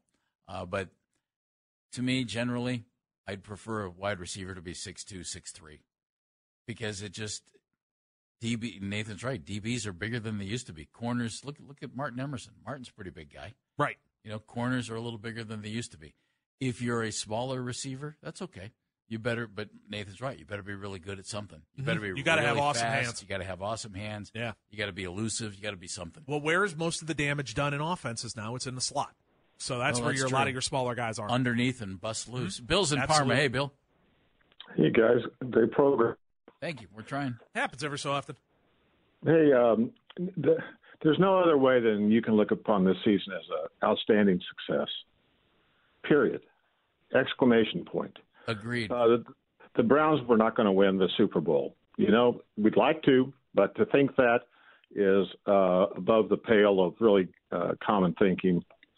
Uh, I thought that everything, uh, Njoku uh, took two steps up. David Bell, we finally said his name more than once a game. Um, we did this without Chubb. Uh, the defense we know now is a once in a generational defense. Uh, we Except saw for one Dallas, bad game. Yeah, except for one bad game. And w- look at Dallas.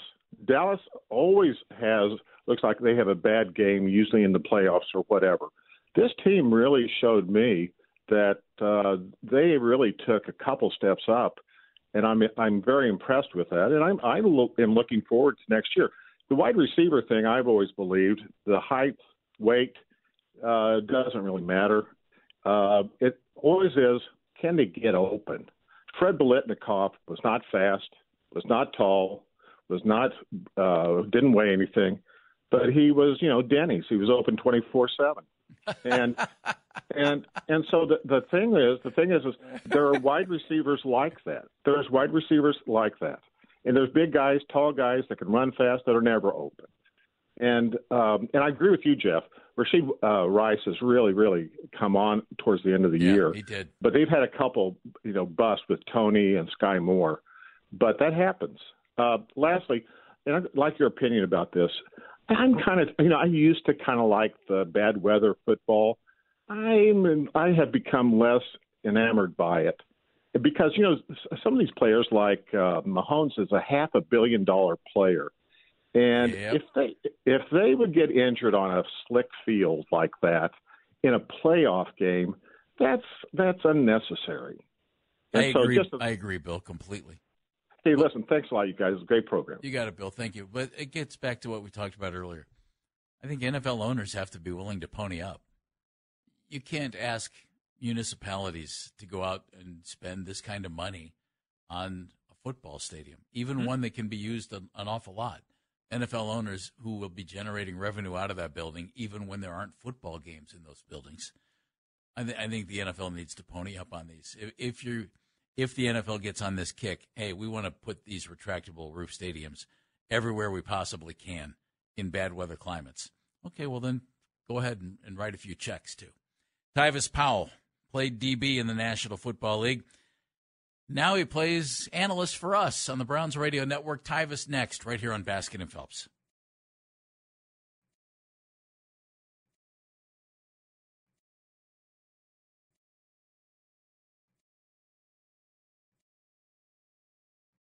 Tyvis Powell from the Browns Radio Network joining us momentarily here on Baskin and Phelps. Mike Vrabel is on the open market. Wonder if Dallas is thinking about that. Yeah. Uh, and the transfer portal is delivering some of the best players in the nation to Columbus. That's what they say, anyway. Nick Wilson and Spencer German break down the big college football headlines on the new Sons of the Shoe episode. Follow Sons of the Shoe on 923thefan.com, the Audacy app, or wherever you get your podcasts. I'm Jeff Phelps, my partner over there, Dan Menningen. All right, real quick before we get to Tyvis, Mm-hmm. you think Mike McCarthy's out in, in Dallas?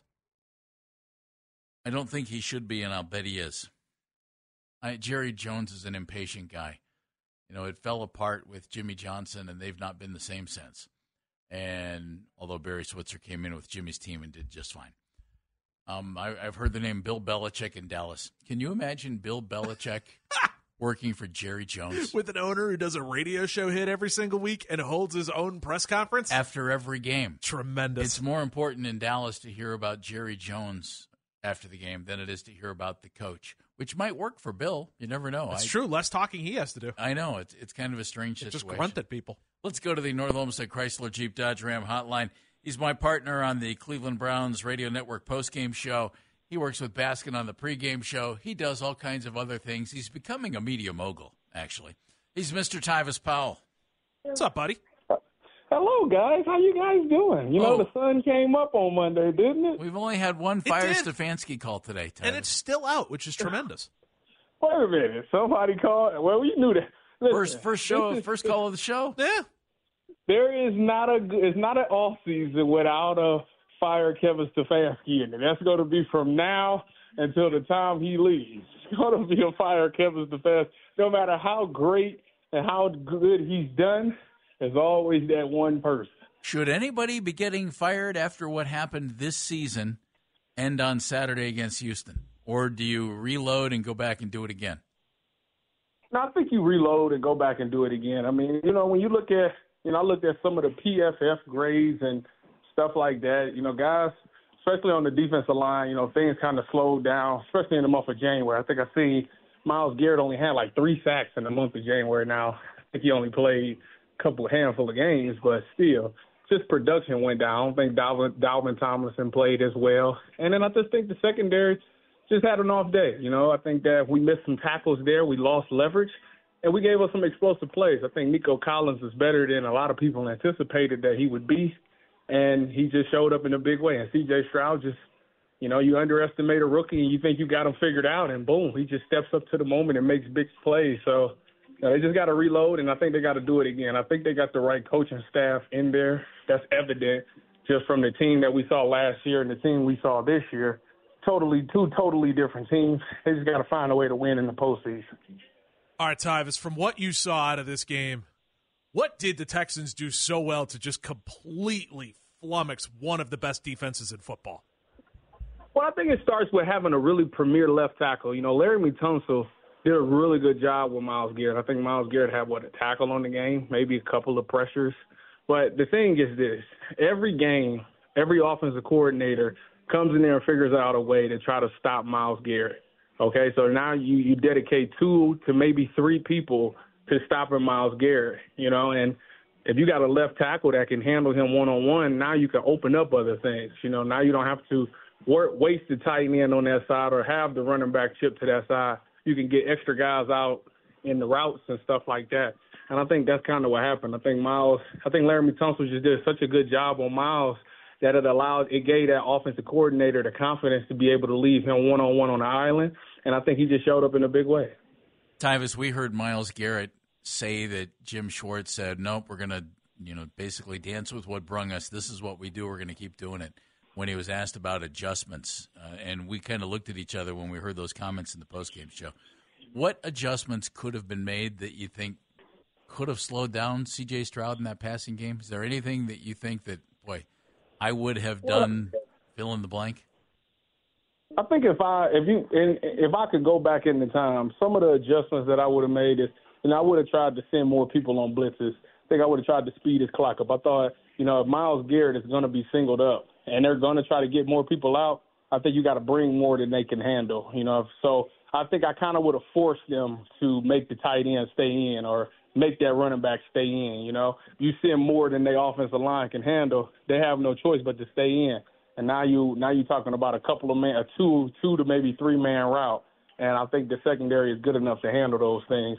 Think that if I could go back in time again, I would put Nico Collins on on or Denzel on Nico Collins. I think I would make him travel. I know coming into this game, you know, you thought you had three premier top corners that can guard anybody, but I think as that game went on, at some point you got to take your best and put him on your bet on their best you know, I understand that you got confidence in everybody in the secondary, but clearly there was a disconnect there. So I would have told Denzel, listen, you for the rest of this game, you got him. Wherever he go, you go. You know, you took reps in the spring in the slot, so you can handle the slot. Nico Collins is a more outside guy anyway, so I think that's kind of how I would have handled that and let the chips fall where they may. Well, and it's funny you did that because that is the same thing we were all saying about Houston coming in here with Derek Stingley. Was they were like, oh yeah, Stingley just plays one side of the field. That's all he does. He only takes the snaps over there. I think he played like, I think he played like three snaps on the other side of the field. Like they put him on that side and just let him go until this game when they had Stingley follow Amari Cooper around. The Texans made the adjustment. It's just it's fascinating you thought to do that. Yeah, I mean, I, listen. When I was when I was in Seattle, you know, obviously me and Sherm got a really good relationship. And you know, back in those days when they had the LOB and everything was great, they played sides. They never worried about traveling. And I asked Sherm, like, you know, that was like a lot of pushback that he got in his career. It's like, so why is it that you never really wanted to travel? And his his answer was, what's the point of traveling if if like okay, so they it was back when Pat Pete and him was going, who was the better between Pat Pete? And everybody said Pat Pete because he travels. And, and he just for the record, Sherman's Richard Sherman, and travel means flip sides of the field, right? Yeah. Okay. Yes. So he was like, knows. what's the what's the point of traveling if you go if they give enough touchdowns, you know? And I was like, well, that's the thing. You should be able to go over there. He's like, I don't need to go over to the other side because the other corner is good enough. It wasn't until later in Sherman's career where we had games and they was like, listen, we can't. The other side can't handle this guy. You got to handle. You got to go follow him. So when I was there in 2016, we had played the Jets. He went up against Brandon Marshall, and wherever Brandon Marshall went, Sherm went and played man on. And he did a really good job of competing against him. And I think that you know you have. I say all that to say you have a plan to play sides. But once you see somebody beating them and you can't handle it, the other side can't handle it, as the number one corner, your job, if you're getting paid that much money, your job is to go step up and, and shut it down. That's why they pay you to do such a thing. And I wish that that would have been the case. I wish Denzel would have just walked up to Jim and said, listen, I got him for the rest of the game. I know what the game plan is. I know it might mess up our disguise, but it is what it is. I can't I can't allow this man to continue to beat us deep like this, and that's what should have happened. Tyvis Powell joining us, Browns Radio Network. Dan and I were having a little bit of a debate earlier in the show. We were talking wide receivers, and you know, the young Texans wide receivers kind of all season long jumped off the page, gave them some targets. Green Bay's wide receivers, all young. Boy, they, they look like a really good young group. And I said, the Browns' young wide receivers, their group hasn't clicked, despite the fact that the Browns have, have put some resources into that time. And there's still time, but obviously it hasn't worked yet. How do you evaluate the Browns' wide receivers, given that they dealt with four different starting quarterbacks this year? Well, I think that you know, I think a lot of it was it, there was they are weren't as great as people anticipated. You know, you think about going back all the way to OTAs you know, you we talked about, oh, wait till you see this new passing attack. Wait till you see this new offense. And, you know, you see all these highlight clips from OTAs of Elijah Moore going up against Denzel. You see Marquise Goodwin getting burning people down in the slot. Um, obviously, you know what Cooper's going to do. But when we got to the season, we didn't really see a ton of Elijah Moore beating guys one on one. We didn't get to see Marquise Goodwin due to injury, him burning people down the field. I think we saw one deep ball, I think, from him. So it just they just it was just not there this season. Outside of Amari Cooper and the emergence of David Njoku, wasn't a ton of excitement out of that wide receiver room, and it was very unfortunate. You know, you, it got to the point where people was like, "Well, who's the next guy?" You know, and then Elijah Moore showed moments, he showed glimpses, but it wasn't nearly consistent enough. You know, if you want to compete in the big leagues and you want to go to the playoffs and do all those things, you know, you got to be consistent. You got to be a guy you got to be somebody that defensive coordinators worry about. And outside of Amari Cooper and David Njoku, I don't think that there's any other guy in that receiving core that guys fear. And I think that's something that needs to get figured out. You adding a wideout this offseason, buddy? I think you have to. I think you definitely have to entertain that because you got to think Amari Cooper's getting older. Obviously, David Njoku's going to continue to grow, and Amari Cooper's going to be good for years to come because what he has is a very good skill set as far as running routes that ability is always going to allow him to make plays. But I still think you need a younger guy, a younger wide receiver that can make plays. You know, you think of a guy like Tank Dell. He came on the scene and he just made plays as a young guy. And I just look at our core and I just don't see that guy that can just make plays day in and day out. Like you know, you got for sure things with Amari Cooper, even with David Njoku, but you need one more for sure thing, especially you know, with Nick Chubb coming back, not knowing if he's going to be 100%, with that running game not looking as strong as it did once upon a time, you need that extra guy in the passing game to make plays. Veteran or rookie, Tyvis? Well, I think that rookie is it's hard with the rookies because for some odd reason we just haven't done a really good job of drafting well at, at rookie wide receivers. But you think of Schwartz, you think of Tillman, you think of David Bell, who came on late. And it's not. I mean, I'm not giving up on them at all. I think those guys are talented, and I think you know over in the next couple of years we'll see something out of those guys. So I, I just think that we're better when we trade for a guy or we acquire somebody free agency. I think you need a veteran, you know, that can that can stretch the field. Problem is, it's so hard to get your hands on guys like that. You know, those guys are like precious gold in the NFL. So you're gonna have to give up something to probably acquire one of those type of guys.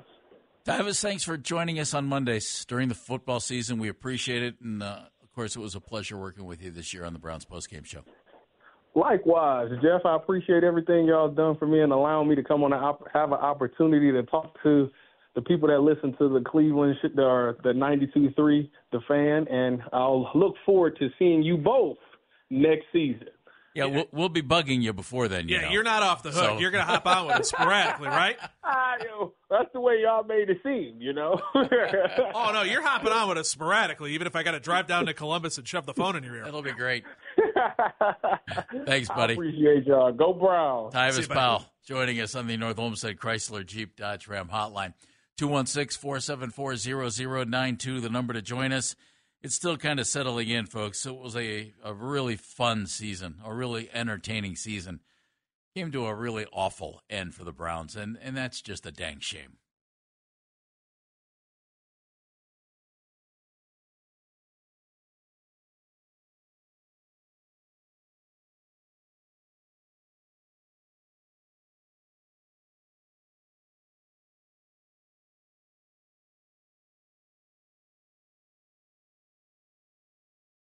That's the truth there. That was Myles Garrett. But Kevin Stefanski made an interesting comment about Myles because he was asked about Myles and his sack total that wasn't as high as it was. He, he had 12 through a certain amount of time, and then it, it, really dropped off. And Kevin said it's unfortunate that defensive uh, efforts, abilities mm-hmm. are so tied to sacks. He said that's not always the best indicator. No, pressures. Yeah. Use well, pressures. Pressure rate I, I would agree. And don't forget, Myles was dealing with that shoulder thing all season long. And – yet I thought still was a disruptive force on that defense. I, all I know is that if he's not the defensive player of the year, he's certainly in the conversation and will be one of the top vote getters. Oh gosh, and, yes. And because he's des- he's deserving. You know, he he deserves that. He's one of the best defensive players in the National Football League. Every year, you know, this guy's the defensive player of the year. Really? Okay, maybe he is, maybe he isn't. What I what I know is that he's one of the best defensive players in the NFL. Mm-hmm. And hundred percent it, it's he will be a top three guy, and in my mind, he should win it. Now, again, we're biased here, and there's no denying that fact. That's a fact. But he should win it. I mean, the guy was unbelievable all season long. That wide nine system fit him like a glove. He was always in the backfield for tackles for loss. He was back there for pressures, and he was opening up for other guys too. And the fact that Ogbo Okoronkwo looked as good as he did, the fact that Darius Smith was able to be as good as he was, the fact that Alex Wright took a step forward. As much as we want to sit here and say it's because those guys work hard, and they do, it's also the fact that there's a big man on the other side there who's caused a lot of havoc for a lot of teams. True. 216 474 0092 is our number. Bob is in Chardon, home of the How Hilltoppers, and a lot of snow. Hey, guys. You have, hey, snow, guys, out, you have snow out there, Bob? Yeah, I'm still here. Can you hear me? Yeah, do you have snow out there? Oh, yeah. Always got snow out here. Okay. It's just cold, it's just cold downtown. Hey, long, time, long time listener, first time caller. Oh, terrific. Thank you. Uh, um, you know, we were told early or before the game, it's uh, we're going to go with what took us to the dance, and you know, we had the power of the Schwartz, and we didn't use it. And Tyvis kind of took my thunder there because he nailed it with uh, what happened to the blitz. You know, we've got this great secondary that can cover guys right off the line. That's where your pressure should be, and we didn't apply any pressure. I'll hang up and uh, let you guys respond. Appreciate All right, it, Bob. Thanks for calling for the first time. I think you could look at just about everything the Browns did defensively against Houston and think, why didn't we do this? Just because it did, it just didn't work. I got somebody. I mean, I got it. It just didn't work. I got a guy who knows his football and he, and he knows his football well, and I enjoy talking to him on the X, yelling at me. Well, not yelling, I should say, but saying that hey, they need to disguise their coverage is better. And the funny thing is, is I want to respond to him more than anything. Go like, didn't they fire the last guy because he discovered he disguised his coverage as too much, and the, the guys couldn't figure it out?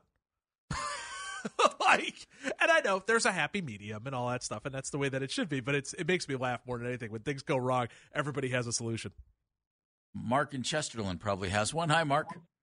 Hey, how are you? Doing well, Mark. Well. Hey, great. Hey, I'm calling because you know I wonder if the problem with the Browns for so long is that they're overmanaged, and you know the coaches they don't trust trust the players they don't give players opportunities, and the players never develop. And looking at Myles Garrett's comments about Jim Schwartz, who I like, who was, you know, didn't make adjustments for the game, didn't come in with a fresh game plan, stuck to the plan. You know, Baker Mayfield not throwing to Odell Beckham Jr., you know, like David Bell finally getting opportunities, and Amari Cooper being the only receiver as you mentioned earlier, with over a hundred yards. You guys got me off the exercise bicycle, you know. no, it's it's all good. It's all good. I'm glad you got a good sweat. So, you know, I'm wondering, can you comment on that? I think they're just overmanaged. It's the same thing every year. Mark, thank you. I, I've said for the longest time, and, and I'm I'm no expert on this. Just seems to me that football is the most overcoached sport on the planet. These guys spend so much time studying film and game plans and everything else. And I've always kind of thought if you're bigger, stronger, faster than the other team, chances are you're going to win. Not necessarily true. Coaching helps. But, Mark, I, I see it. But the Browns aren't any more overcoached than any other team. The, the NFL does this, Dan. These guys, these guys spend hour after hour after hour poring over video and working on game plans and everything else. I just think the entire sport is overcoached because it still, to me, comes down to are my players better than yours? It comes down to are my players better than yours? Am I putting them in the best position to succeed? And do all of them know where the other ones are going to be at any given time? Can you operate?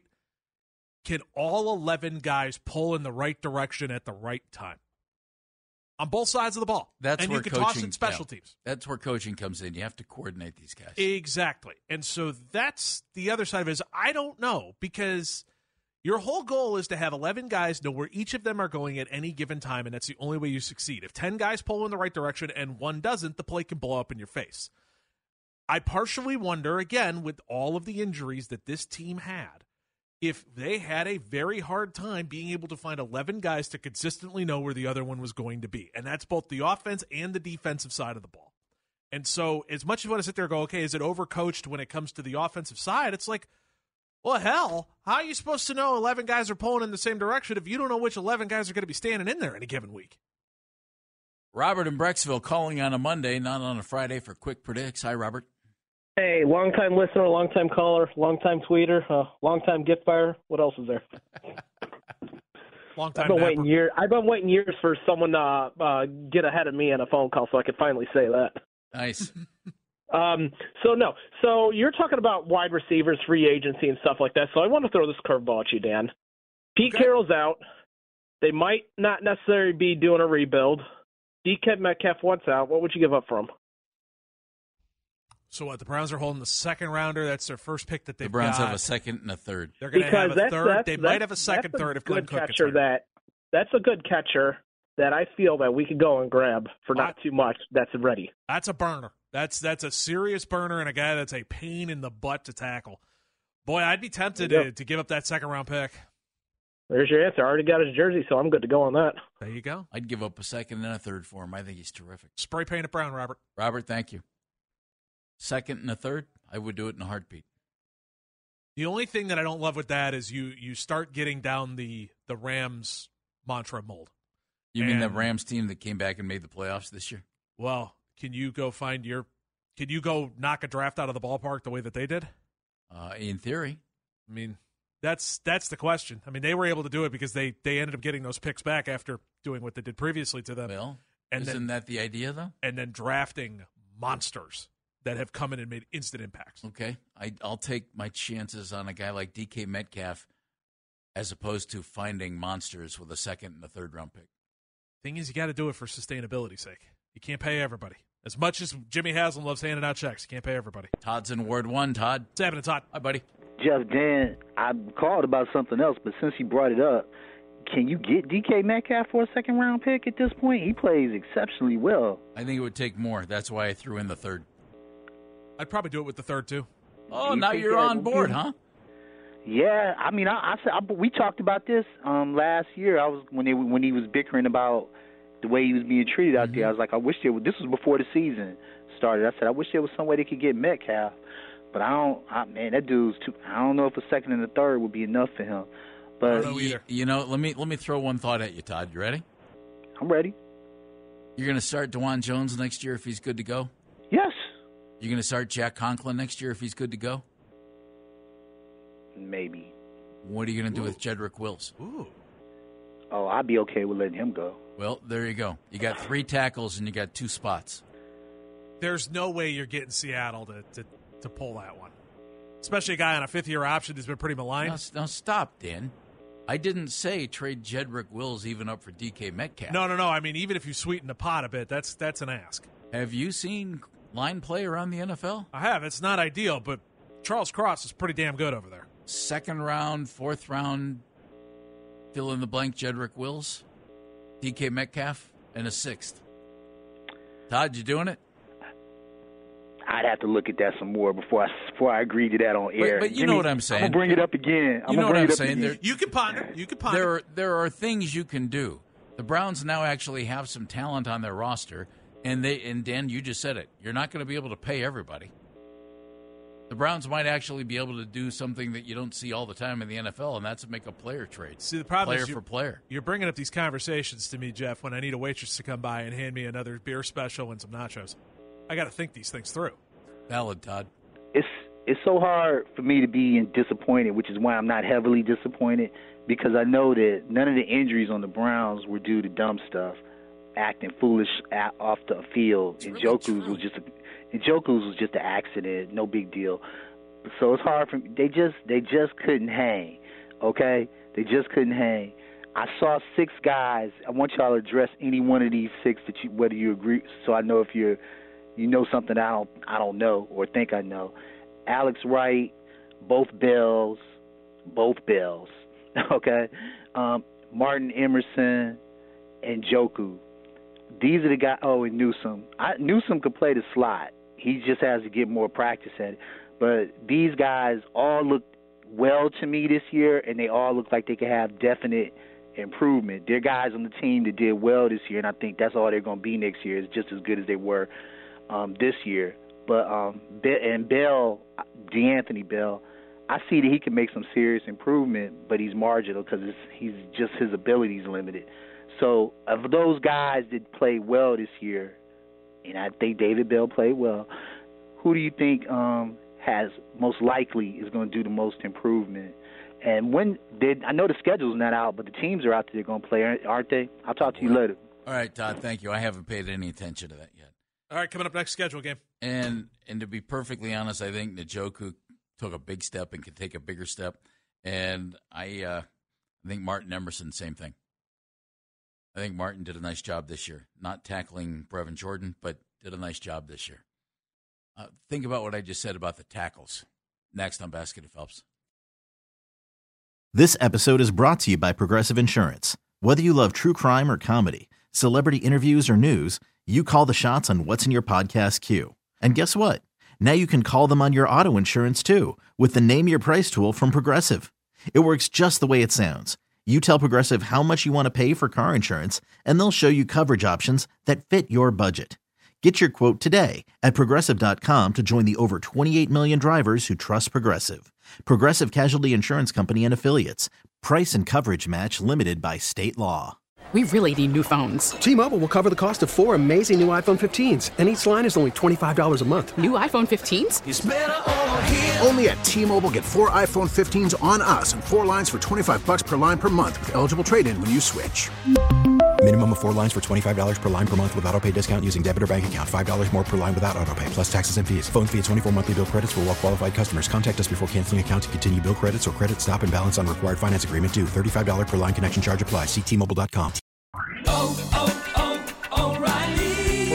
your vehicle's engine with a full synthetic oil change and save with Mobil One at O'Reilly Auto Parts. Purchase five quarts of Mobil One full synthetic motor oil and receive a $10 O'Reilly gift card after rebate. See store for details. With your Mobil One purchase, you'll also receive two times points during O Rewards Bonus Points Month at O'Reilly Auto Parts. Oh, oh, oh, O'Reilly! Auto Parts.